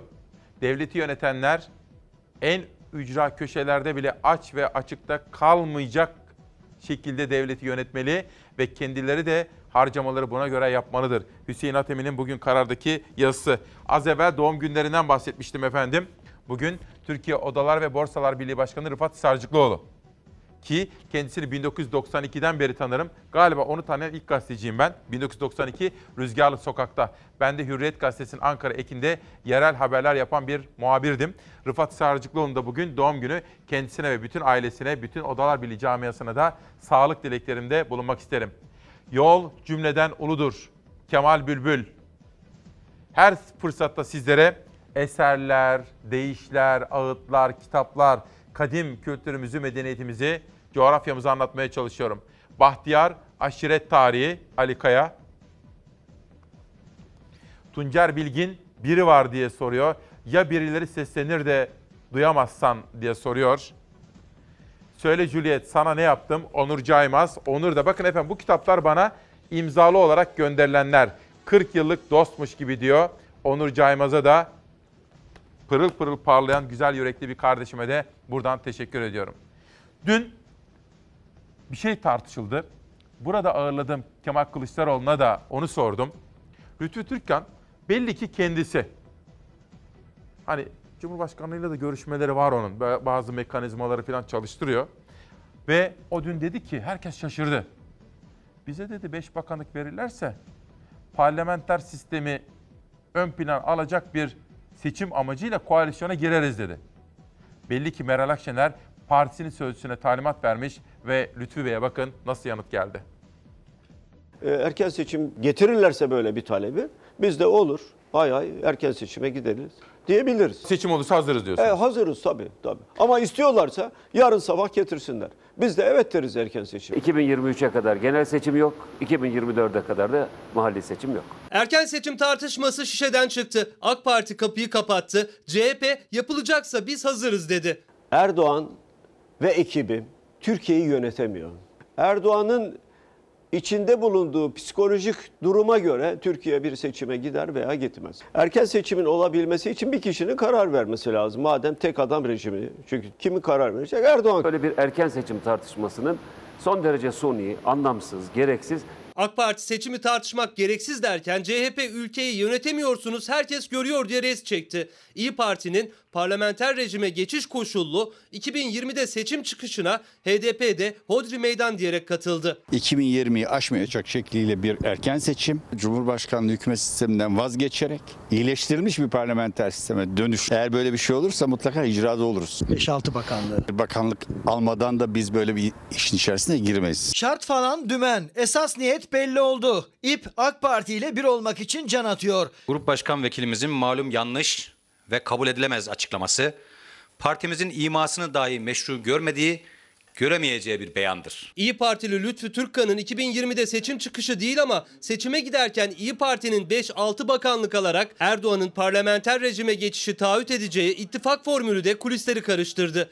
Partisi reddetti. Kılıçdaroğlu ve AK Parti de konuştu. Bunu bir Evet. koalisyon pazarlığı şeklinde görmek son derece yanlıştır. Kapalı kapılar ardında böyle bir imada bulunabilir mi?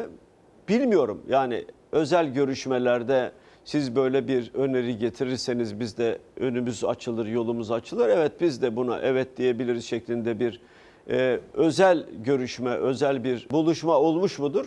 Bilemiyoruz. Yani Hiçbir şekilde ima yoluyla bile bir siyasi olarak görüşmesi dolaylı, dolaysız, ima yoluyla bile olmamıştır. İyi Parti AK Parti ile ittifak iddialarını reddetti. CHP ile parlamenter sisteme geçiş birlikteliği teyit edildi. AK Parti Cumhurbaşkanlığı hükümet sisteminden dönüşe kapıyı kapattı. Seçim çıkışıyla alevlenen tartışmada yeniden başa dönüldü. Benim gördüğüm CHP, Kılıçdaroğlu, İyi Parti, Meral Hanım hatta Saadet lideri biraz dışarıda ama onlar bir demokrasi ittifakının ne kadar önemli ve elzem olduğunun ve kendilerine yaşamsallık sağladığının farkındalar diyorum. Ha şunu da söyleyeyim. Lütfü Bey'in Cumhurbaşkanlığı ile hangi mekanizmaları çalıştırıyor?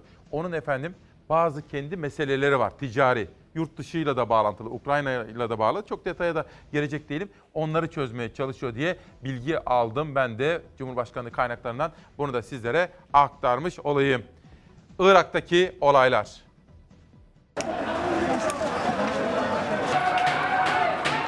Polisin zaman zaman gerçek mermi kullandığı olaylarda çatışmalar şiddetleniyor. Polisin sert müdahalesi Irak'ta 3 can daha aldı. Irak'ta 1 Ekim'den bu yana işsizlik, yolsuzluk ve yoksulluk protestoları düzenlendi. Güvenlik güçlerinin eylemcilere müdahalesi sert olunca sokaklarda çatışmalar çıktı. 300'den fazla kişi hayatını kaybetti. Bağdat'ın merkezinde yer alan Ahram ve Sinek Köprüsü'nde çatışmalar çığırından çıktı. Ortalık yangın yerine döndü. Polisin ard arda gaz bombalarıyla müdahale ettiği olaylarda 3 kişi başına gaz fişeği isabet etmesi sonucu hayatını kaybetti. Çıkan çatışmalarda 35 kişi yaralandı. Başkent Bağdat başta olmak üzere Irak'ın orta ve güney kesimlerindeki kentlerinde gösteriler devam ediyor. Sokağın tansiyonu hiç düşmüyor. Yeni dünyalar keşfetmek için, yeni karakterler, yeni duygular yaşamak için ya kitap okuyacağız. Profesör Doktor Nizami Caferov, Azerbaycan Edebiyatı Tarihinin Etütleri. Ya kitap okuyacağız ya da sinemaya gideceğiz. Çok uzakta, gidebildiğimiz kadar kuzeyde bir zamanlar büyülü bir orman vardı. Büyülü bir orman mı gördün? Evet, Bir haftanın yorgunluğunu daha sinema keyfiyle atmak isteyenleri yepyeni filmler bekliyor. Sen olmasan ne yapardım? Hep yanında olacağım. Çocukların en sevdiği animasyon karakterlerinden Elsa ve Anna'nın maceraları devam ediyor. Karlar Ülkesi 2, Beyaz Perde'de hayranlarını bekliyor. Peki bu ne demek?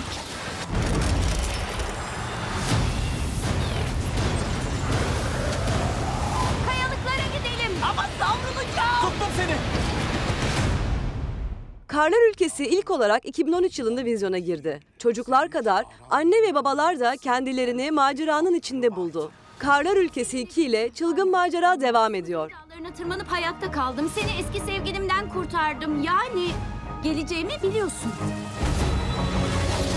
E normal bu. Neredeyiz biz?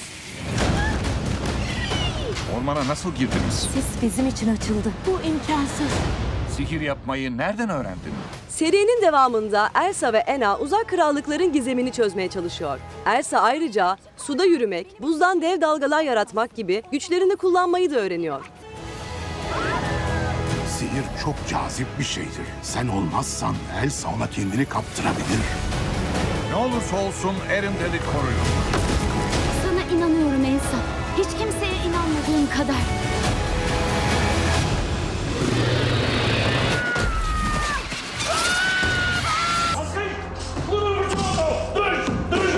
Kaç kilo kaldırdığının farkında mısın? Evet hocam.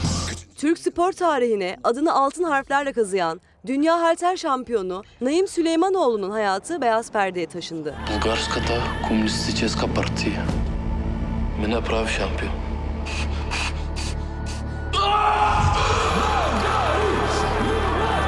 Sinema severlerin heyecanla beklediği biyografide Cep Herkülü'nün başarı merdivenlerini nasıl zorluklarla çıktığı anlatılıyor. Arka kapıdan çık, beyaz araba. Terrorists have kidnapped our sportsman. Tekrar görüşmeyecek miyiz? Вся прямо тревога висла обстава. Teröristi ödülen kokan aşısı zaten. Bizim atlağımızı değiştirdiler. Çok zulüm yaptılar. Ben bunları dünyaya durabilmek için kaçtım. Herkes duysun istiyorum. Doktor Ölüm, Charlie's Angels haftanın vizyona giren diğer filmleri arasında yer alıyor. Naim, Naim 190 kilo. Dünya rekoru. Yeni bir ses Beyza Gözeyik. Ona da çok teşekkür ediyorum. Uğur Gök kardeşime, bütün montaj kurgu servisiyle, ekipteki bütün arkadaşlarıma ve danışmanıma da. Halit Akçatepe, vefa göstereceğiz. Yıldız Kenter, ona da vefa göstereceğiz. Özel hazırlıklar yaptık. Halit Akçatepe'nin kızı benimle konuştu. Ebru Akçatepe Bozatlı ve bir sergiye davet etti. Dün akşam vardı ama ben erken yatıp kalktığım için tabii 9'da yatan bir insan nasıl gidecek sergiye? Affımı istedim ama videoları, haberleri arkadaşlarım hazırladılar. Avusturya Büyükelçiliğinde, konsolosunda bir sergi vardı. Metin Akpınar da her zamanki gibi vefalıydı. Efendim biz İsmail Küçükkaya ile Çalar ailesi Yıldız Kentleri unutmaz, Akçatepe'yi unutmaz. Biz vefalı olmak durumundayız. Gökyüzünde yalnız gezen yıldızlar Yeryüzünde sizin kadar yalnızım Gökyüzünde yalnız gezen yıldızlar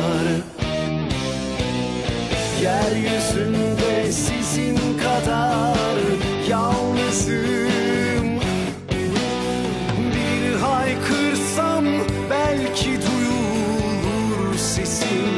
Ben yalnızım, ben yalnızım, yalnızım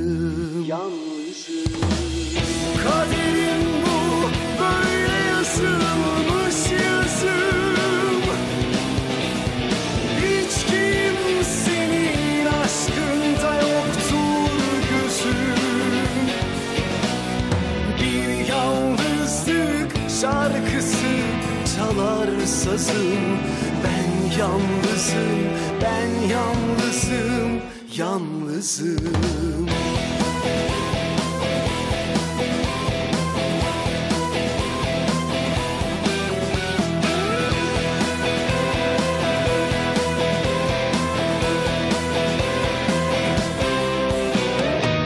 Tatmadım, zevk kalmadı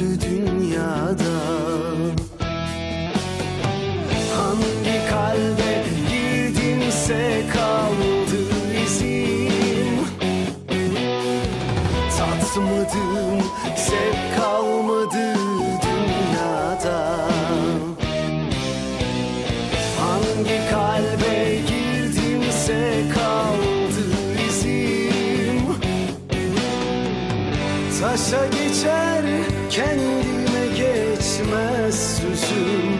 Ben yalnızım, ben yalnızım, yalnızım,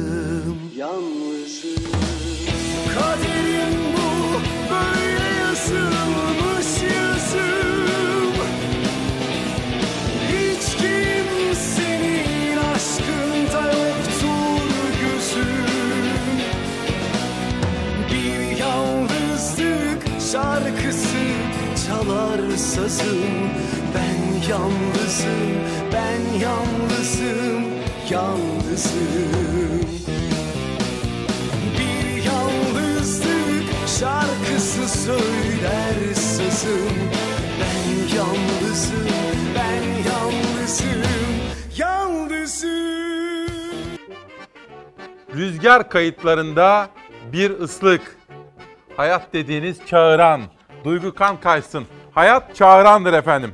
Ve günaydın 22 Kasım'da 2019 günlerden cuma Soner Yalçın kara kutuyu biraz sonra 9'u çeyrek geçe burada demokrasi meydanında açacak efendim.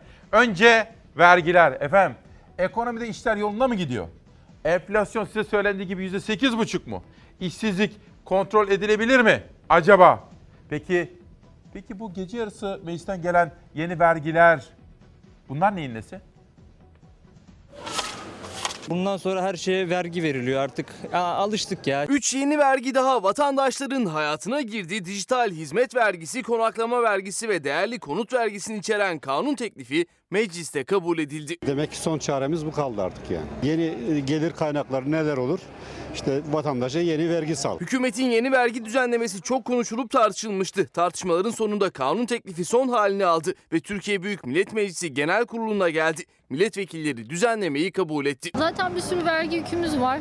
Buna gerek yok. Kabul edilen kanun teklifiyle Türkiye 3 yeni vergiyle daha tanışmış oldu. Onlardan ilki dijital hizmet vergisi. Kabul edilen düzenlemeye göre dijital hizmet sağlayıcıları gelirleri yıllık 20 milyon lirayı geçtiği takdirde %7,5 vergi ödeyecek.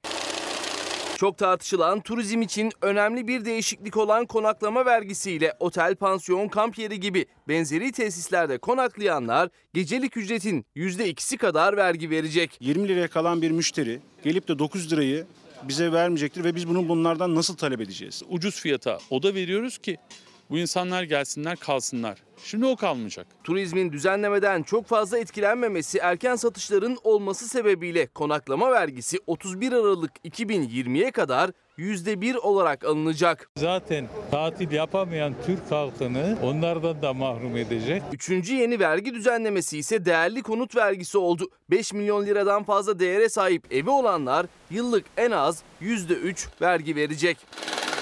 Kabul edilen yasayla gelir vergisi tarifesine yeni bir dilim eklendi. En üst dilim %40 oldu. Böylece 500 bin lira ve üzerinde kazanç elde edenler %40 oranında gelir vergisi verecek. Mecliste kabul edilen yasa tasarısı Cumhurbaşkanı Erdoğan'ın da onaylamasıyla yürürlüğe girecek.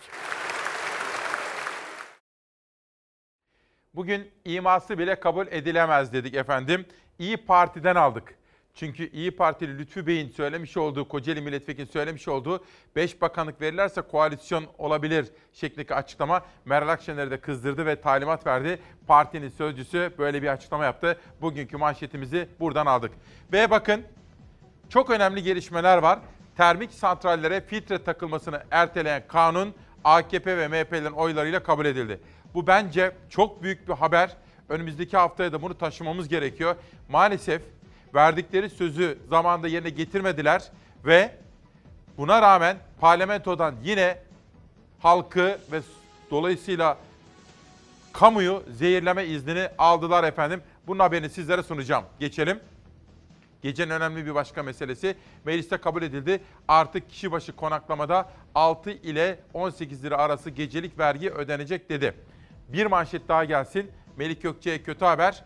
Görevden alınmasının ardından tartışmalara konu olmaya devam eden Melik Gökçek'le ilgili mal varlığının araştırılması istenildiği mahkeme tarafından sosyal medyada gece boyu manşetlerdeydi. Bugün Ahmet Hakan'ın yönetimine geçen geçtiği Hürriyet Gazetesi'nde özel bir haber dikkatimi çekti.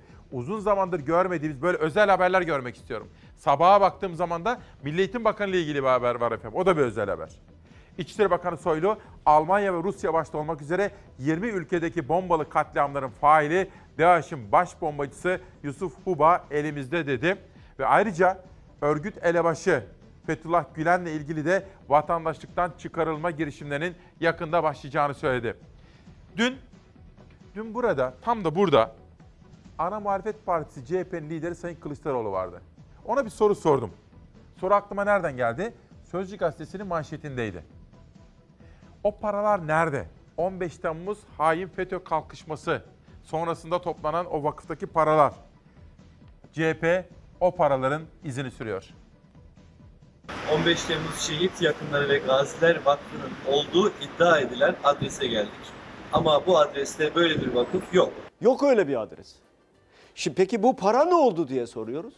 Paradan da haberimiz yok. 15 Temmuz darbe girişiminden sonra kurulan Türkiye Şehit Yakınları ve Gaziler Dayanışma Vakfı'nın resmi kayıtlardaki adresine gitti CHP'li vekiller ama adreste kimseyi bulamadılar. Ne bir yetkili vardı ne de bir tabela. CHP lideri Kemal Kılıçdaroğlu da bir kez daha vakfın topladığı milyonlarca liranın akıbetini sordu. Kaç lira bağışta bulundu diye defalarca söyledik. Sonunda bakan bir buçuk iki yıl önce dedi ki 309 milyon lira para toplandı. Şimdi soruyor kaç lira bu para nerede? Yanıt alamıyoruz. 15 Temmuz bağışlarının bir kuruşuna dokunulmadı. Diyorlar ki Çalışma Sosyal Güvenlik Bakanlığı'nın hesabında. O hesapta ne arıyor? Aile Çalışma ve Sosyal Hizmetler Bakanlığı'nın bütçe görüşmelerinde de gündeme geldi vakıf. Bakan Zehra Zümrüt Selçuk, gazi ve şehit yakınlarına yardım kampanyasında 310 milyon liranın toplandığını, faiziyle 330 milyon liraya ulaşan paranın da sosyal yardımlaşma ve dayanışmayı teşvik fonunda tutulduğunu açıkladı. Ancak vakıf bağış toplamaya devam etti mi ya da hali hazırda ne yapıyor bu sorular yanıtsız kaldı. CHP Ankara Milletvekili Murat Emir ve beraberindeki vekiller sorulara yanıt için vakfın kapısını çalmak istedi. Adreste bu vakfın olduğu söylenerek bir tescil yapılmıştı ve mahkemede resmi belge düzenlenirken yalan beyan suçu işlenmişti. Mahkemeye yanlış bilgi veren kim? Siyasi iktidar. Ya mahkemeye yanlış bilgi verilir mi? Adres boştu. CHP'li vekiller de Kemal Kılıçdaroğlu da bir kuruşuna dokunulmadı denilen milyonlarca liranın gazilere ve şehit yakınlarına verilmesini istedi. 15 Temmuz kullanıldı. 15 Temmuz şehitleri de kullanıldı. Gaziler de kullanıldı. Hakları teslim edilmedi. Bu paradan şehit yakınları ve gazilere bir kuruş dahi henüz ödenmiş değil. anda sosyal medya mesajları geliyor. Cüneyt Türkçen. Sevgili İsmail Bey diyor, lütfen Soner Yalçın'a sorar mısınız diyor. Efendim, gazeteci yazar Soner Yalçın Kara Kutu kitabıyla gündemde ve şu anda Fox'a geldi. 15 9'u çeyrek geçe İsmail Küçükkaya ile Demokrasi Meydanı'nda Kara Kutu ilaç piyasasını gözler önüne sereceğiz. Bakın 15 Temmuz şehitleri için toplanan 330 milyon lira yaklaşık 50 milyon dolar eder. Bu parayı tank palet fabrikasına aktaralım. Fabrikanın adı da 15 Temmuz Tank Palet Fabrikası olsun. Selamlar Atakan Özdemir. Ankara ODTÜ'den gönderdi bana bunu. Hani 50 milyon dolara Katar'a verdik ya. Bu da diyor ki o parayı 50 milyon doları buraya verelim. Bir gün her çocuk 15 bin lira borçla doğuyor. Hazine ve Maliye Bakanlığı merkezi idarenin 1 trilyon 260 milyar lira borcu olduğunu açıkladı. Buna göre ülkede doğan her çocuk dünyaya gözlerini 15.374 lira borçla açıyor. Efendim işin özü ve gerçeği şu. Cepten yiyoruz. Gelecekten yiyoruz. Köylü de, üretici de, esnaf da, yeni doğan çocuk da buna dahil maalesef. Besilik hayvan için yeni ithalat müracaatı almıyoruz. İnşallah bu hassasiyetimizi 2020'de de devam ettireceğiz. Üreticinin gözü kulağı 3. Tarım ve Orman Şurası'ndaydı. 3 gün süren toplantının sonucunu Cumhurbaşkanı Erdoğan açıkladı. Hayvan ithalatının sona geldiğini duyurdu. Ancak şura öncesi üreticiden 50 binin üzerinde görüş toplanmasına rağmen çoğu sorununa beklediği çözümü duyamadı. Çiftçiler dertlerini, sıkıntılarını anlattılar. Tarımda çözüm için binlerce öneri paylaştılar. Bekledikleri cevapları birazdan alacaklar. Köy kahvesinde toplandılar. Gözler ekranda. Cumhurbaşkanı Erdoğan'ın yapacağı açıklamada. Sofralık zeytini 2019 yılında fark ödemesi desteği kapsamına aldık. Nasıl? Ben de dedim ki acaba burada zeytinci yok mu? Bir avuç gübre 2 milyon. 300 gram ilaç 400 bin lira. Bunun neresi karlı durumda? Orada konuşmak güzel. Küçükbaş sürü büyütme projesi kapsamında sürüye katılan hayvan başına ilave 100 lira destek vereceğiz. Yerel seçim döneminde yine e, sarayda bir toplantı yapılmıştı. O konuşmanın çok e, benzer bir açıklamalar. Gitti hayvancılık. Mezbamız vardı burada mezbayı kapattılar gittiler. Seçimden önce de sözü verilmişti küçükbaş hayvan desteğinin henüz hayata geçmedi. Üretici hem verilen sözlerin daha fazla gecikmeden mezbalar kapanmadan gerçekleşmesini hem de cebini doğrudan ilgilendiren adımların atılmasını istiyor. Uygulamaya ve politikaya dönüşmeyen her karar ne kadar güçlü olursa olsun havada kalmaya mahkumdur. Reis Cumhur demiş tane mazotun yarısı bizden yarısı sana. Ya Yarısında bu onun verdiği mazot parasından bizim işlerimiz olmuyor ki. Uygulamayla e, söylem birbirini tutmadığını da açıkça söylemek lazım. Mazotun ucuzlarını duymadık yani. Üreticiye ÖTV'siz mazot en önemli taleplerden biriydi çiftçilerin ya da gübre ve ilaç desteğinin arttırılması. O müjdeler gelmedi ama yine kredi musluğunun açılacağı sinyali geldi. Ziraat Bankamız inşallah kredide bugüne kadar alışılmışın dışında bir dayanışmayı inşallah sürdürecektir. Üreticinin hayalleri 5 yıl sonraya ertelendi. Bir sonraki şuranın tarihi de komisyon tarafından 2024 yılı olarak tavsiye edilmiştir. Üretiyordum, bin dönüm yer çalışıyordum, iki tane traktörüm vardı. Bu hayat pahalından, mazot pahalından, ilaç, gübre, şundan bundan her sene 5 dekar tarla satıyordum çiftçiliği devam ettirmek için. Fakat tarla satma, tarla da bitti, çiftçilik de bitti, hepsi bitti. Tarımla ilgili sosyal medya paylaşımları var ama bir dakikanızı alacağım. Efendim Soner Yalçın'ı buraya alacağım. Sorularınız geliyor. Çok yoğun bir ilgi gösterdiğinizi biliyorum. Ben o gazetecilerden değilim. Olmayan söylesin diyor. Ben de bunu retweet ettim. Murat Yetkin söylüyor. Kemal Öztürk bir tartışma başlatmıştı. Kendisi Sayın Erdoğan'ın danışmanı iken kendisine bir gazetenin yani bazı gazetecilerin, genel yayın yönetmenlerinin ona birinci sayfalarını gönderdiğini söylemişti. Ama isim vermiyor. Murat Yetkin dün beni aradı. İsmail dedi biz de o tarihlerde yayın yönetmenliği yaptık. E Murat dedim sen üstüne alınma. Kimi tarif etti belli aslında ama neyse. Ama dedik İsmail madem öyle dedi sistemi tartıştıralım dedi. O bir tweet attı ben de retweet ettim. Şunu söyleyeyim efendim bakın. Bir gazeteci hiçbir koşulda haber kaynağını açıklamaz. Ben geçen yıl yargılandım. Hakim bana bunu sordu. İki tane avukatımın yanında. Gerekirse hapse bile girilebilir. Üzerimde hapis kararı var ama kaynağımı açıklamadım. Bu bir. İki. Hiçbir namuslu gazeteci birinci sayfasını hiçbir namuslu genel yönetmene birinci sayfasını güç ve iktidar sahiplerine yollamaz. Kimseye yollamaz. Patronuna da yollamaz. Diyor Murat Yetkin'in o paylaşımını ben değilim diyerek retweet ediyorum efendim. Bunu da buradan aktarmış olalım. Hüseyin kardeşim de diyor ki abi ne güzel söyledin kitap okuyalım sinemaya gidelim diyor. Tiyatroya da gidelim efendim onu da söyleyeyim. Bu akşam bir dizi başlıyor söyleyeyim. Ferhat ile Şirin. Bu akşam Fox'ta Fatih Portakal ile ana haberimiz bitince hemen 8'de başlıyor efendim. Ferhat ile Şirin hem de kimler oynuyor biliyor musunuz? Cansu Dere oynuyor. Ben beğenirim oyunculuğunu ve Tolga Sarıtaş onu da beğenirim. Ve kim sormuştu bunu?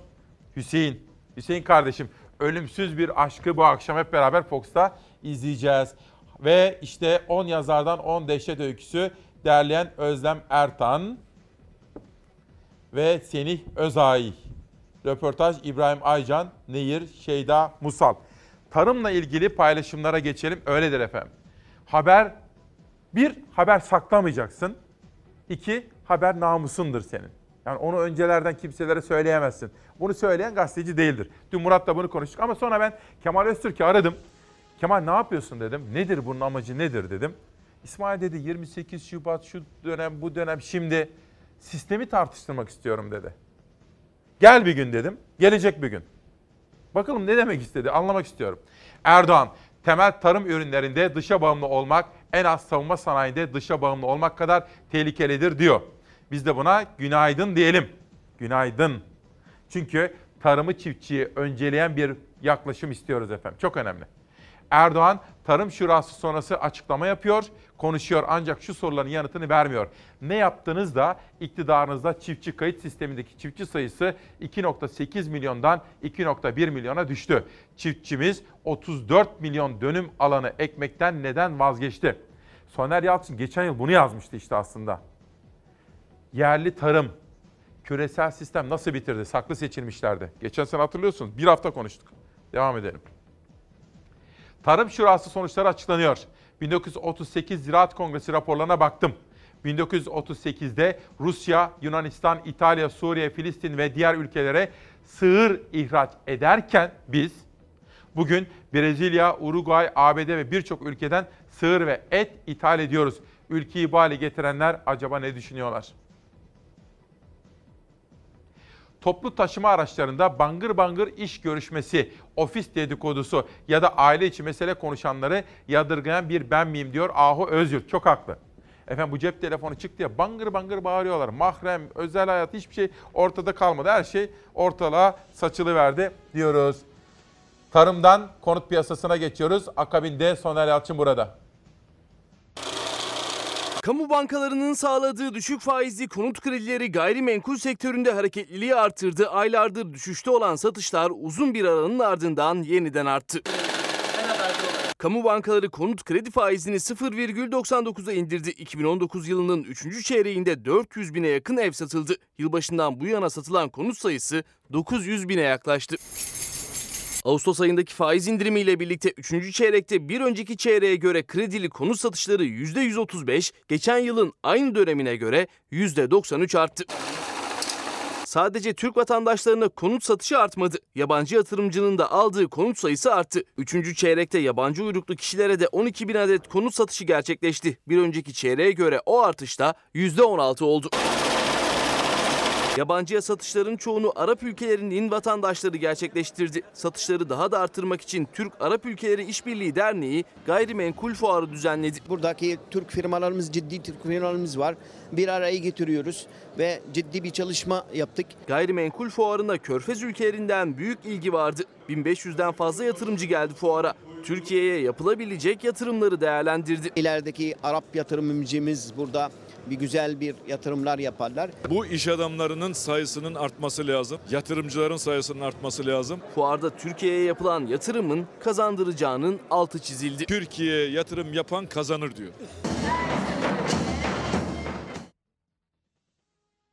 Evet saat 9.15 olmadı. Efendim önemli bir isim. Türkiye'de özgün tarzıyla, araştırmacı kişiliğiyle, çok satan kitaplarıyla, çok okunan yazılarıyla tanıyoruz. Dikkatle takip ediyoruz hepimiz.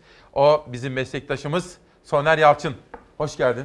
Hoş Üstad. bulduk. Hoş bulduk İsmail'cim. Üstad diyorum. Dün Fatih Altaylı ile programınızı ben banttan izledim. Erken yatıyorum ya, Evet. izleyememiştim. Evet. Orada da öğrendim. Ben diyorsun 33 yıllık gazeteciyim. Evet. Ben de baktım ben 92'de başlamıştım Hürriyet'te stajyer olarak. Evet. Benden de bir 5 yıllık ayrıca da kıdemin var. Ah iyi. Hani müktesebatında zaten kıdemin var ama orada da böyle bir şey var. Şimdi Soner Yalçın bu kitap çok konuşuluyor bu hafta. Fakat ben bunu okuyunca... Okudun. Okudum. Nasıl Tamamını buldun? bitirdim. Ben o kitabı çok beğendim. Ben hatta saklı seçilmişler ilaç diye başlık attım kendi kendime. Hani Evet. manşetimi gazete yapsaydım dedim. Saklı seçilmişler. Çünkü bizim izleyenlerimiz biliyorlar. Aslında sen saklı seçilmişler gıda, tarım, küresel sistemin oyunu. Endüstriyel gıdalar insanları nasıl yok ediyor? Evet orada Onları başladık. yazdık, onları anlattık. Anlattık. Şimdi onun devamı geldi. Bu da devamı. Bu da ilaç, endüstriyel ilaç insanları nasıl yok ediyor? Kapitalist tıp, modern tıp adına insanları nasıl yok ediyor? Bunları bütün örnekleriyle, dünyayı re- referans örnekleriyle bunları anlatıyoruz. Şimdi bu kitap aslında ben hani büyük resim diye bakıyorum. Şimdi zaten daha başlangıcında 12, 13, 15. sayfalarda Manisa'dan başlıyor. Cinayetlerinden. Üç tane cinayet var. Farklı siyasi görüşlerde, o zamanlar öyleydi ya ülkücü bir soldan bir sağdan diye bizi bölmüşlerdi o tarihlerde ve çok canlarımız gitti iki taraftan da. Farklı siyasi görüşlerden 3 eczacının öldürülmesiyle başlıyor. Sonra sayfalar böyle ilerledikçe milli sağlık politikası, küresel sistem bunu nasıl önlüyor? Rahmetli Ecevit'in buradaki tutumu. Şimdi şu Manisa ile bir başlayalım. Evet. Çünkü Fatih Altaylı da altını çizmiş ya. Aslında kitap bir gazeteci kitabı kolay da okunuyor. Ve araştırmalar var. Dünyaya yön veren aileler, küresel sisteme yön veren lobiler. Bunlardan da baş. Ama şu Manisa ile bir başlayabilir miyiz? Şimdi burada önce şunu söyleyeyim. Sanılıyor ki e, ben e, dünyayı yönlendiren e, bir aileyi alıyorum. Onun etrafına bir kitap inşa ediyorum. Bu öyle olmuyor. Bir araştırmaya başlıyorsun. O senin karşına çıkıyor. O yolda, o maraton yolculuğunda bunu gıdada gördük. İlaçta daha vahimini gördük. Yani bu araştırmanın sonucunda Rockefeller ortaya çıkıyor. Hangi bu araştırma? 1970'lerin sonunda dünyada önemli bir sağlık yapılandırması oluyor. Sovyetler Birliği güçlü, yeni bağımsız devletler Sovyetler Birliği'nin gölgesine girmiş. Dünya Sağlık Örgütü'nü kendilerine çekmişler 1978'de ve Avrupa'da bir sol rüzgarı esiyor. Türkiye'de CHP iktidar olmuş ve CHP sağlıkta tam gün gibi çok önemli kararlar alıyor, alıyor ve bunun e, devamında Manisa'da eczacılar içinde MHP'lisi de var, CHP'lisi de var. bitki özlü ilaç, yerli ilaç yapmak ve bunu pazarlamak için bir kooperatif kuruyorlar. Bu kooperatifin çalışmasında olan MHP'li ve CHP'li eczacılar öldürülüyor. Kitap öyle başlıyor. Çünkü 2012 sen de çok iyi bilirsin.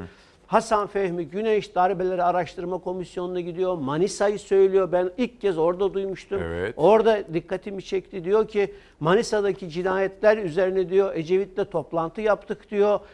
Biz diyor hiçbir şekilde istihbarat örgütümüzden bu konularda haber alamıyorduk. İstihbarat örgütümüzü değiştirmek istedik. Fakat karşımızdaki güçten korktuk diyor. İşte kitap bu bilgilerle çıkıyor ve küresel ilaç sisteminin, modern tıbbın nasıl 19. yüzyılın ikinci yarısında Rockefeller ve benzerleri tarafından kurulduğu, oluşturulduğu Evet. ve dünyaya Türkiye'de dahil olmak üzere nasıl dayatıldığını sorguluyor. Tamam. Neyi sor- sorgulamasının sebebi de şu. Evet. Çünkü bu sistem çöktü. Bu sistem çöktü. Artık sağlık sistemi, tıp sistemi bütün dünyada olduğu gibi Türkiye'de de çöktü. Ne diyor kitap? Artık yüzleşme vakti. Şimdi yüzleşiyoruz. Kara kutuyu açıyoruz bugün. Efendim kitabın işte 12, 13, 15. sayfalarında Manisa'da farklı görüşlerden 3 eczacının öldürülmesi. Aslında yerli sanayi, yerli ilaç, bütün bunları önlemeye çalışan bir mekanizmadan bahsediyoruz. Geliyoruz sayfa 21, 23, 24 buralara. Özet yapacağım şimdi bakın burada size. Süt tozu tartışması var bir zamanlar. Onu açacak değilim. Soner Yalçın diyor ki aslında bu sağlığı iyileştirmek isteyen ülkelerle sağlığı bozup ilaç satmak isteyen ülkeler arasındaki kıyasıya mücadele. Aslında kitabın özeti bu. Evet. Çok iyi bir noktayı yakalamışsın. Şimdi bu bizim modern tıp diye yutturulan kapitalist tıp anlayışı nerede, nasıl doğdu? Ben bunu 19. yüzyılın ikinci yarısında Amerika'daki tartışmalar ve Amerika'da modern tıp, modern tıp lafına da aldanmamak lazım. İki tıp ekolünün tartışması var. Birinci ekolde işte tamamlayıcı tıp. Bak bu önemli bir şeydir. Tamamlayıcı Evet. tıpta hastalık yoktur. Hasta vardır diyor. Şimdi bak Amerika Serdar Torgut'un bugünkü yazısını oku. Özet yaptım bugün. Amerika'da artık batıda buraya geliyor. Beden bir bütün.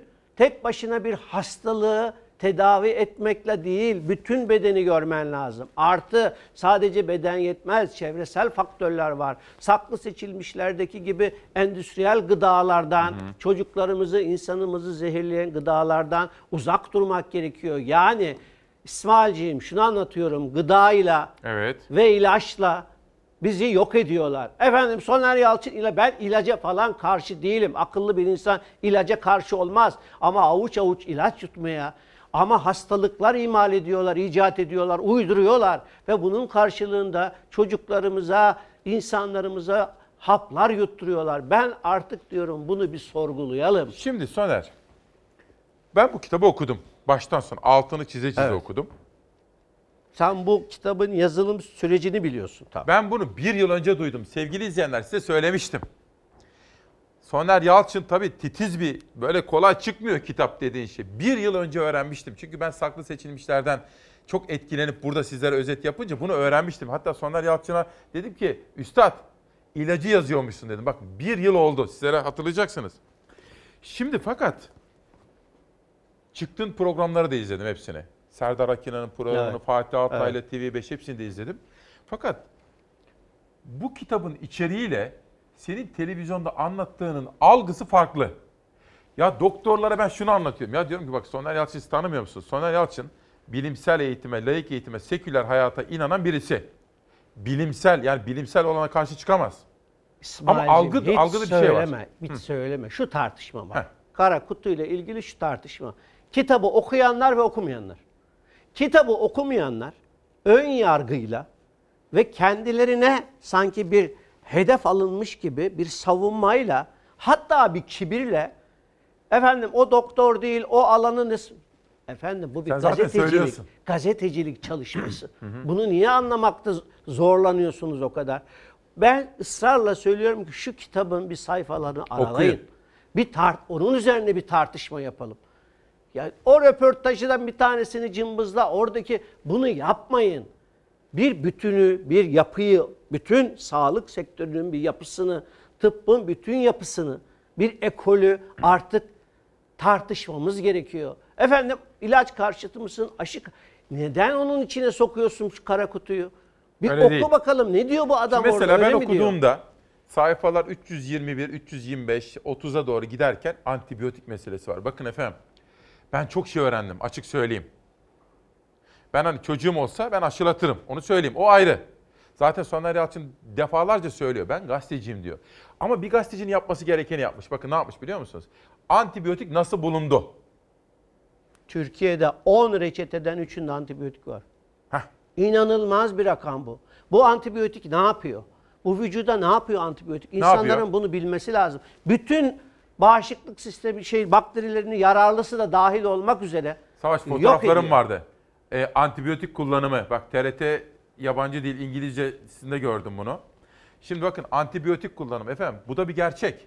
Bir kere ben bu kitaptan antibiyotik nedir, nasıl bulundu, kim kimi neyi sakladı hepsini okudum, öğrendim. Şimdi fotoğrafları ver bakalım bir arkaya. Bu değil, bu değil. TRT'den. Heh. Şimdi mesela bunu bir eczacıda gördüm. Çok ilaç değil, doğru ilaç. Aslında bunu söylüyorsunuz değil mi? Çok doğru söylüyor. Yani Ben ilaçların küresel ilaç şirketleri tarafından nasıl imal edildiğini, daha doğru düzgün bir insan üzerinde bir zamanı gerekiyor onların yan etkilerinin bilinmeden nasıl dünyaya satıldığını, sonra çok insan ölünce hangi ilaçlardan geri çekilmek zorunda kaldığını, bu konuların mahkemelere gittiğini, benim Türk'teki, Türkiye'deki insanın bunları bilmiyor. Ben ilaçlar konusunda bunu anlatıyorum. Sadece sanılıyor ki rahmetli işte teyzem geçen aylar vefat etti. İlaç günde 15 ilaç alıyor ve diyor ki artık böbrekleri iflas etmiş. Evet. Bana siz yine diyor iki tane antibiyotik verin hepsi hallolur diyor. Geçelim fotoğrafa. Şimdi bakın bu kitapta da bunu gördüm ben. O kadar çok örnekler var ki efendim. Tabii Soner Yalçın şimdi gazeteci kitapları zaten kolay okunur. Ama Soner Yalçın da hem araştırmacı hem de gazetecili olduğu için kolay okunuyor. Bakın ben bunu tam da spor yaparken gördüm. Açtım TRT'yi izliyordum. Bakın antibiyotik direnci yükseliyor diyor. Bu kitapta da buna ilişkin örnekler var. Büyük bir kamu sağlığı problemi var değil mi burada aslında? Bir sistem çökmüş. Bu sistemi Batı tartışıyor. Bu çökmüş. Yani Rockefeller'ların 19. yüzyıl ikinci yarısında e, Amerika'da tamamen e, egemen olduğu anlayışı Türkiye'de işte Kozmiko'da da Türkler kimler var isim isim yazıyoruz kimlere ne paralar vermiş. Rockefeller Türkiye'de hangi tıp fakültelerini kurmuş, oralara ne kadar paralar vermiş, hangi hocalarla işbirliği içinde onların hepsini yazıyorum ben. Ben bunu şundan yazıyorum. Bir anlayış var, bir tıp anlayışı oluşturulmuş. Bir müfredat ok- okutulmuş insanlara. Diyorum ki bu müfredat artık çöküyor. Bunu hekimlerimizin tartışması gerekiyor. Bize yeni bir yol lazım. Bu yol bitti, bu yol çıkmaz. Sen bana dönüp hala 50 yıl, 100 yıl önce aşı ya kurtardı iyi onu tartışmıyoruz. Şimdi şunu tartışıyoruz. 15 aşı Nişantaşı'nın göbeğinde oturan çocuğa 15 aşı, Hakkari'de oturan çocuğa 15 aşı. Şöyle. Ve diyor ki bak diyor İsmail senin bedeninle benim bedenim aynı değil. Aynı reaksiyonları göstermeyiz.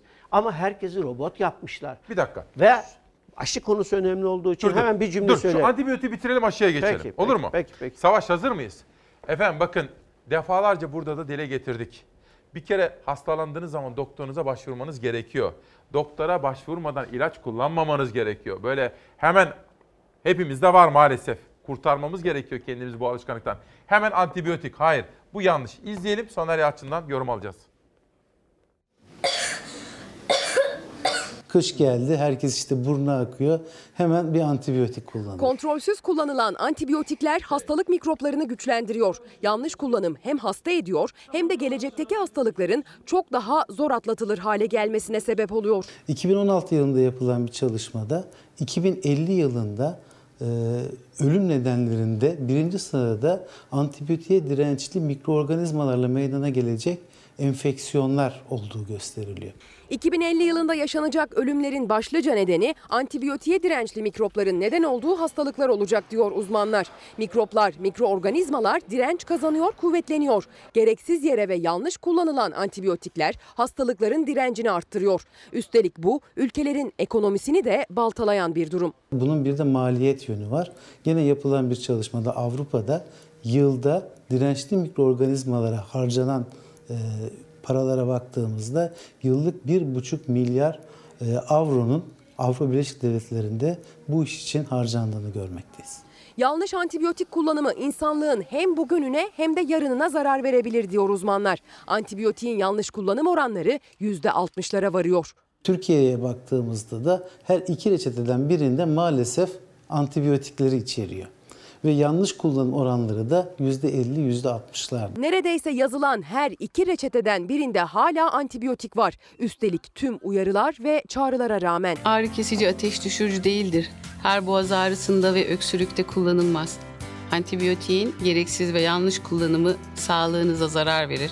Lütfen sağlığınızı riske atmayın. Eğer her hastalık için antibiyotik kullanma alışkanlığımızdan vazgeçmezsek gelecekte hem sağlığımız hem de ekonomimiz kötü etkilenecek. Sağlık Bakanlığı da peş peşe çok yaygın bir şekilde kamu spotları hazırladı. Antibiyotik kullanımı bence en ciddi kamu sağlığı problemi değil mi? İsmail'cim antibiyotik konusunda artık yavaş yavaş dünyada da bir duyarlılık olmaya başladı. Ama özüne ne diyor oradaki haberde de bağışıklık sistemini diyor. Harap ediyor diyor. Bak aşılar da öyle. Bu aşıya karşı olduğum anlamında değil bunlar. Şimdi o hep aynı örneği. 10 tane askerim var anlatabiliyor muyum? Evet. Bu 10 tane askerin dışarıdan gelecek vücuda, bedene gelecek le- zararlar için bir asker görevi yapıyor ve onlarla savaşıyor. Sen şimdi bu aşıyla bu 10 askerine gelebilir diye, gelebilir diye, mutlak gelecek diye değil, gelebilir diye. O nedenle Nişantaşı, Hakkari örneğini veriyorum. Kadıköy, efendim Muş örneğini verebilirim. Gelebilir diye bu 10 askerini görevlendiriyorsun. Diyorsun ki aman dışarıdan böyle bir şeyler gelecek uyanık ol senin görevin o. Peki onu oraya gönderdiğin zaman başka bir yerden düşman gelince ne oluyor? Savaşacak askerin başka Bak, başka görevli. Profesör Şimdi Ali Ergün. Hayır hayır ben şunu tam tamamlayayım. konuyla Daha ilgili. bitmedi çünkü. Ben şunu söylüyorum. Aşı olayı çok katmanlıdır. Katkı maddeleriyle vardır, raf ömrünün içine konan maddeleriyle vardır, o su vardır, Ama sen su var. aşı karşıtı gibi algılanıyorsun. 3 Beni beni o beni o ilgilendirmiyor. Ben dikkat Aşı edersen mısın? Hayır değilim. Değilsin. İnsan aşı ve ilaç karşıtı olmaz. Tamam. Ne derece nasıl kullanıldığıyla ilgili tartışmaların yapılması gerekiyor. Dünya bunu tartışırken bizde şöyle bir şey olmaz. Aşı hayat kurtarır. Ya arkadaşım aşı hayat kurtarır ama 15 tane aşı mı hayat kurtarır? Sen bu 15 aşıyı verdiğin zaman o bedene ne yapıyorsun? Çocuğa 0-2 yaş grubunda verdiğin aşının yararı olup olmadığı henüz belli değil diyor. Ama bak Profesör Ali Ergün, İsmail diyor. Sayın Küçükkaya, Soner Yalçın'ın 0-2 yaş arası aşı yaptırmayın tezi tam bir felakete yol açabilir. Ya Bunun efendim açık da şu kitap bak koca titri var profesör. Açıp bu kitapta acaba bu adam bunu diyor. Ya bu kara kutuyu bir açıp bakayım demiyor. Aşı karşıtı değilsiniz. Çünkü burada Amerika'daki Nobel ödüllü hekimler ve 8 bin hekim onu çocuk hekimi destekliyor ve diyor ki bu açıklamayı yapıyorlar. Şimdi bu profesör bunu bilmiyor. Ama bir şey söyleyeceğim. Şimdi ben bak Bu kitabı bizim- sadece bizim- aşı aşı aşı karşıtı ya da aşı Değil. aşı önemli. Yaptırıyoruz. Değil. Ona indirgemek bence haksızlık. Çok Kitaba büyük. haksızlık. Çok büyük haksızlık. Haksızlık kitabı. Bütün mesele bu. Biz ne diyoruz? Yüzleşme vakti. Antibiyotikle de yüzleşeceğiz. Evet. Aşıyla da, kolesterolle de, şeker ilaçlarıyla da, tansiyon ilaçlarıyla da hepsi çocuklarımıza yutturan antidepresanlarla hepsiyle hesaplaşacağız. Bir sistem eleştirisi yapıyoruz. Tweetleri verir misin? Bak sosyal medyada şimdi bence de sosyal medyada konuşulanların %80'i bu kitabı okumamışlar. Evet. Benim gördüğüm Çok bu. acı olan o. Ben dün Soner Yalçın'ı da aradım. Üstad dedim böyle böyle algılar var. Dün beni Hıfzı Sağ eski başkanı da aradı. Dedim ki hocam siz kitap okudunuz mu? Soner Yalçın okumadım dedi. Hıfzı Sağ eski başkanı. Hocam dedim bak söylediğiniz öyle. Hayır dedi ben Soner Yalçın'ı. Şimdi Soner tabii şu var. Sen çok etkili bir insansın. Türk basının en etkili yazarlarından birisin. ve senden böyle bir cımbız yapınca yani ekranlarda tam anlamıyorlar o zaman. Kitap okuyacak. Kitap okuyacaklar. Bakın aşı karşıtlığı tamamen ilaç sektörünün çıkardığı kirli bir oyundur diyorum. Bunu geçelim. E Helvacıoğlu'nun mesajı. Görkem Gökçe, Sağlık Bakanlığı verilerine göre 19 yıldır Türkiye'de çocuk felci 2004'ten bu yana difteri vakası yok. 2001'de 30 bin olan kızamık vakası 2016'da sadece 9'a indi. Aşı karşıtlığı yüzünden 2019'da tekrar 2391 vaka yaşandı. Aşı karşıtlığı toplum sağlığı sorunudur. Ama ben kitabı okuyan birisi olarak, dün kendisine sormuş birisi olarak şunu gör- söylüyorum. Aşı karşıtı değil. Diyelim. 15 aşının tartışılması gerektiğine inanıyorum. Niye başka ülkelerde daha az aşılar var da biz niye tamamen Amerika'yı buralarda takip ediyoruz? O küresel ilaç şirketlerinin aşı e, gelirleri yıllar içinde ne derece artmış onu anlatıyorum. Rockefeller 2000'li yılların başında daha sonra da 2020. yüzyılın başında Rockefeller, 21. yüzyılın başında Bill Gates niye bu aşı sektörüne girmiş? Ben sana bunları anlatıyorum ve diyorum ki arkadaşlar konuşalım, tartışalım, bir ezberi bozalım. Bize o anlayış, modern tıp anlayışı, kapitalist tıp anlayışı, hocalar çıkıyor Savaş orada okumuşlar. Başkanı'nı ver bana eski. Orada okumuşlar ve onu bana tekrar ediyorlar. Ben onu gördüm hocam diyorum. Gördüm. Ben onu biliyorum. Bak diyorum başka bir yönünü anlatıyorum. Ben sana tıbbın ekonomik politiğini anlatıyorum. Sen niye bunu görmek istemiyorsun da meseleyi sadece teşhis tedaviye Şimdi indiriyorsun? fakat bunu çok şaşırdım. Dün beni aradı. Seni çok dikkatle takip eden, seven birisi. Hıfzı sahayı kapattılar diyor. Evet. Ben de onun başka. Evet. Niye kapatıyorlar Soner? Şimdi aşı konusunda iktidar iktidarın bakışıyla benim bakışım aynı değil anlatabiliyor muyum? Yani Ne fark var?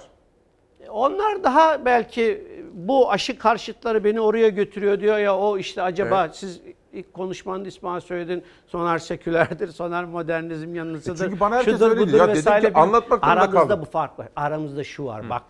Bizim Türkiye'mizde ne yazık ki ak ve kara var. Sadece ak ve kara. Bunun yanlış olduğunu, gri noktalarını her konuda, gıda konusunda, ilaç konusunda, siyaset konusunda da. Ya burnun dibinde terör devleti kuruluyor. Mehmetçik oraya giriyor. Sırf bir Erdoğan düşmanlığıyla sen bunu nasıl desteklemezsin? Sen buna nasıl hayır diyebilirsin? Anlatabiliyor muyum? Burada da o var. Ak ve kara var. Başka hiçbir şey yok. Soner Yalçın aşı karşıtı veya aşı taraftarı. Soner Yalçın aşı karşıtı ve aşı taraftarı falan Şimdi değil. mesela bu kitapta bakın şunun Bak, konuşulmasını hep aşıyı isterdim. konuşuyoruz Bak yine. ben bunun konuşulmasını isterdim. Burada Evet. kobay olarak kullanılan insanlarımızdan bahsediyor bu kitap. Örnekler, tarih, zaman, yer veriyor. Ve Mehmetçiği bile kullanmışız biz diyor. Şimdi mesela bu ilaç tabii bir ilaç kolay kolay üretilmiyor. Biraz bunu da anlatır mısın? Yani aslında sistemin bir ucunda da kobay olarak kullanılmak da var. Şimdi İsmail'cim bu ye- 70'li yıllarda başladık. Manisa'daki cinayetlerle. Amerika 70'li yıllarda ekonomik olarak büyük bir durgunluğa giriyor.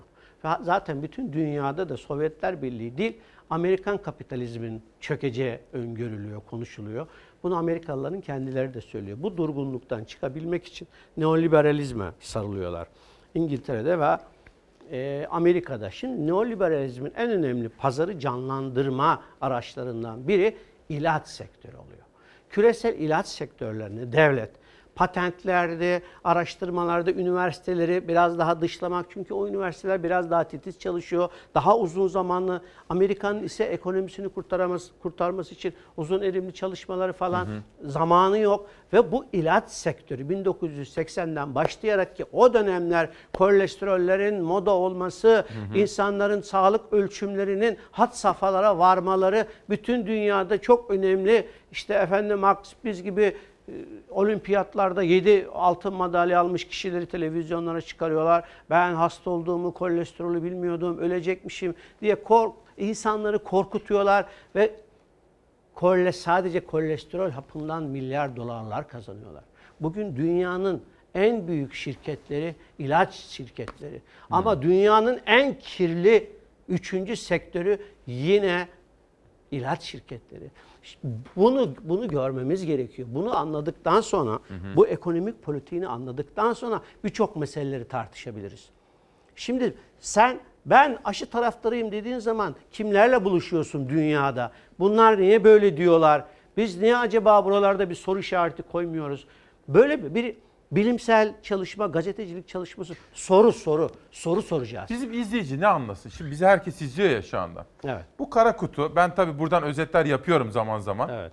Ama daha devam da edeceğim onu söyleyeyim. Altını çizdim. Kamu sağlığını ilgilendiren. Ne anlasın bizim izleyici buradan? Yani özet ne sence? Bir ezber olmuş tıpta. Bu ezber yıllar içinde bize dayatılmış. Bu ezberle biz tamamen ilaç sektörünün esiri olmuşuz. Her aldığımız hapı üzerine bu kitaptan bir sorgu, okuma yapacağız, sorgulama yapacağız ve hep altını çiziyorum doktorumuza gideceğiz. Doktorumuzla konuşacağız. Güzel. Aynı zamanda doktorların da özel olarak okumasını istiyorum. Doktorlar da buradan ya bize nasıl bir müfredat fakültelerde dayatılmış. Mesela 12 Eylül darbesi aynı Şili'de ve Arjantin darbelerinden sonra tıp fakültelerinden hangi dersleri kaldırmışlar? Niye ilaçların yan etkileri konusundaki dersler kaldırılmış? Buna benzer bilgilere sahip olacaklar. Bir sorgulama başlayacak. O nedenle bu kitap ne diyor? Bir yüzleşme vakti diyor. Artık yüzleşelim.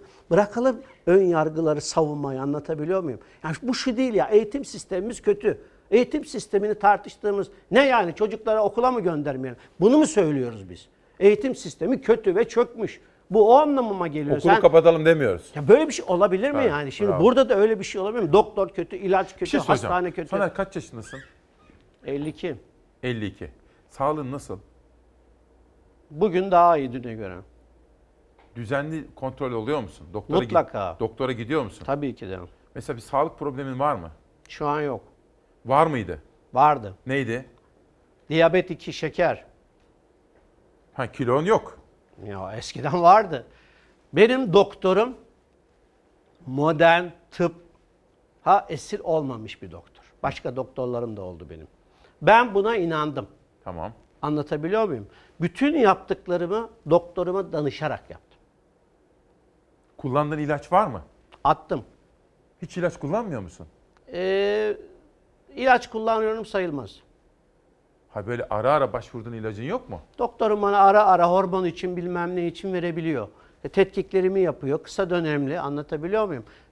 Diyelim ki pro, probiyotik alıyorsun anlatabiliyor muyum? Takviyeler vesaire. Çünkü bağırsaklarımızı, yararlı bakterilerimizi çocukluktan itibaren bizlere de antibiyotik verilmiş. Her türlü aşıyı almışız. Yani savunma mekanizmamız. Bende olduğu gibi oğlumda da 19 yaşında o da öyle. Ya bu çocuk çok iyi şartlarda yetişmiş anlatabiliyor muyum? Ama bu çocuk da dışarıdan gelen birçok e, işte mikrop olsun, virüs olsun, bakteri olsun güçsüz, güçsüz olmuş. Bu güçsüzlüğün kaynağı ne? Buna hiçbir kafa yormuyorum. Ya bu güçsüzlüğün kaynağını gidelim, doktora gidelim bir ilaç. Öbür taraftan başka bir yerimizde arızası çıksın bir ilaç. Öbür tarafta peki ama bir, bunu bir bütüncül olarak bakmamız gerekmiyor mu? Ben onu anladım. Sadece vücudumun bir arızası değil. Ben bütün bedenim, bütün bedenime bakarak bunu çözmemiz lazım. Doktora gittiğim zaman, bütün bedenimle ilgili baktığım zaman senin diş çürüğün başka bir şeye sebep olabiliyor. Artık bunları çözmem. Onun için diyor yani hasta vardır diyor. Hasta. Hastalık yoktur. Bizde ise hep hastalık var. Midem ağrıyor. Hayır efendim bir bütün olarak bakacaksın. O mide niye ağrıyor? Şimdi bu anlayışları çok değerli hekimlerimizin bunları artık tartışması, halka anlatması gerekiyor. Ya tabii ki doktorun zamanı yok. Bir sistemi onun için sorgulayacağız. Şimdi Ama benim ona eğitim- söylediğim en iyi eğitimli kesim okuyacaklar, ve ya benim, ve ya benim kızım ya abimin kızı doktor yani. Şimdi Ya. ona o çocuğun ne yaşadığını bilmiyor muyum ben? Ya 10 dakikada bir hastaya bakmak zorunda olan bir şey demez mi ya amca şimdi ben bütün bütün o zaman sistemi doktorların üzerine yıkarak sorgulamayız. Ama biz sistemi tartışma. Bu sistemi Evet. tartışalım. Bu sistem bizi öldürüyor. Öldürüyor. Yani hastalık diyor ki efendim hastalığın süreci var ya belli bir yaştan sonra ölene kadar hastasın. Hastalığı getirmiş merkeze koymuş anlat. Herkes hasta. Peki. Bak çevrene herkes hasta. Üstad çok teşekkür ediyorum. Ben Şimdi teşekkür ben bu ederim. kitabı yine burada özetleyeceğim. Çok sevinirim. Efendim bu kitap kitabı okumadan algılara göre yargılanmaması gerekiyor bakın açık söyleyeyim. Ben gazeteciyim diyor. Ben doktor değilim. Ben aşı karşıtı değilim ama diyor sistemi konuşalım diyor Soner Yalçın. Size özet yapacağım. İzin verirseniz konuğumu uğurlayacağım. Günü ve haftayı kapatmak üzere huzurunuza geri geleceğim.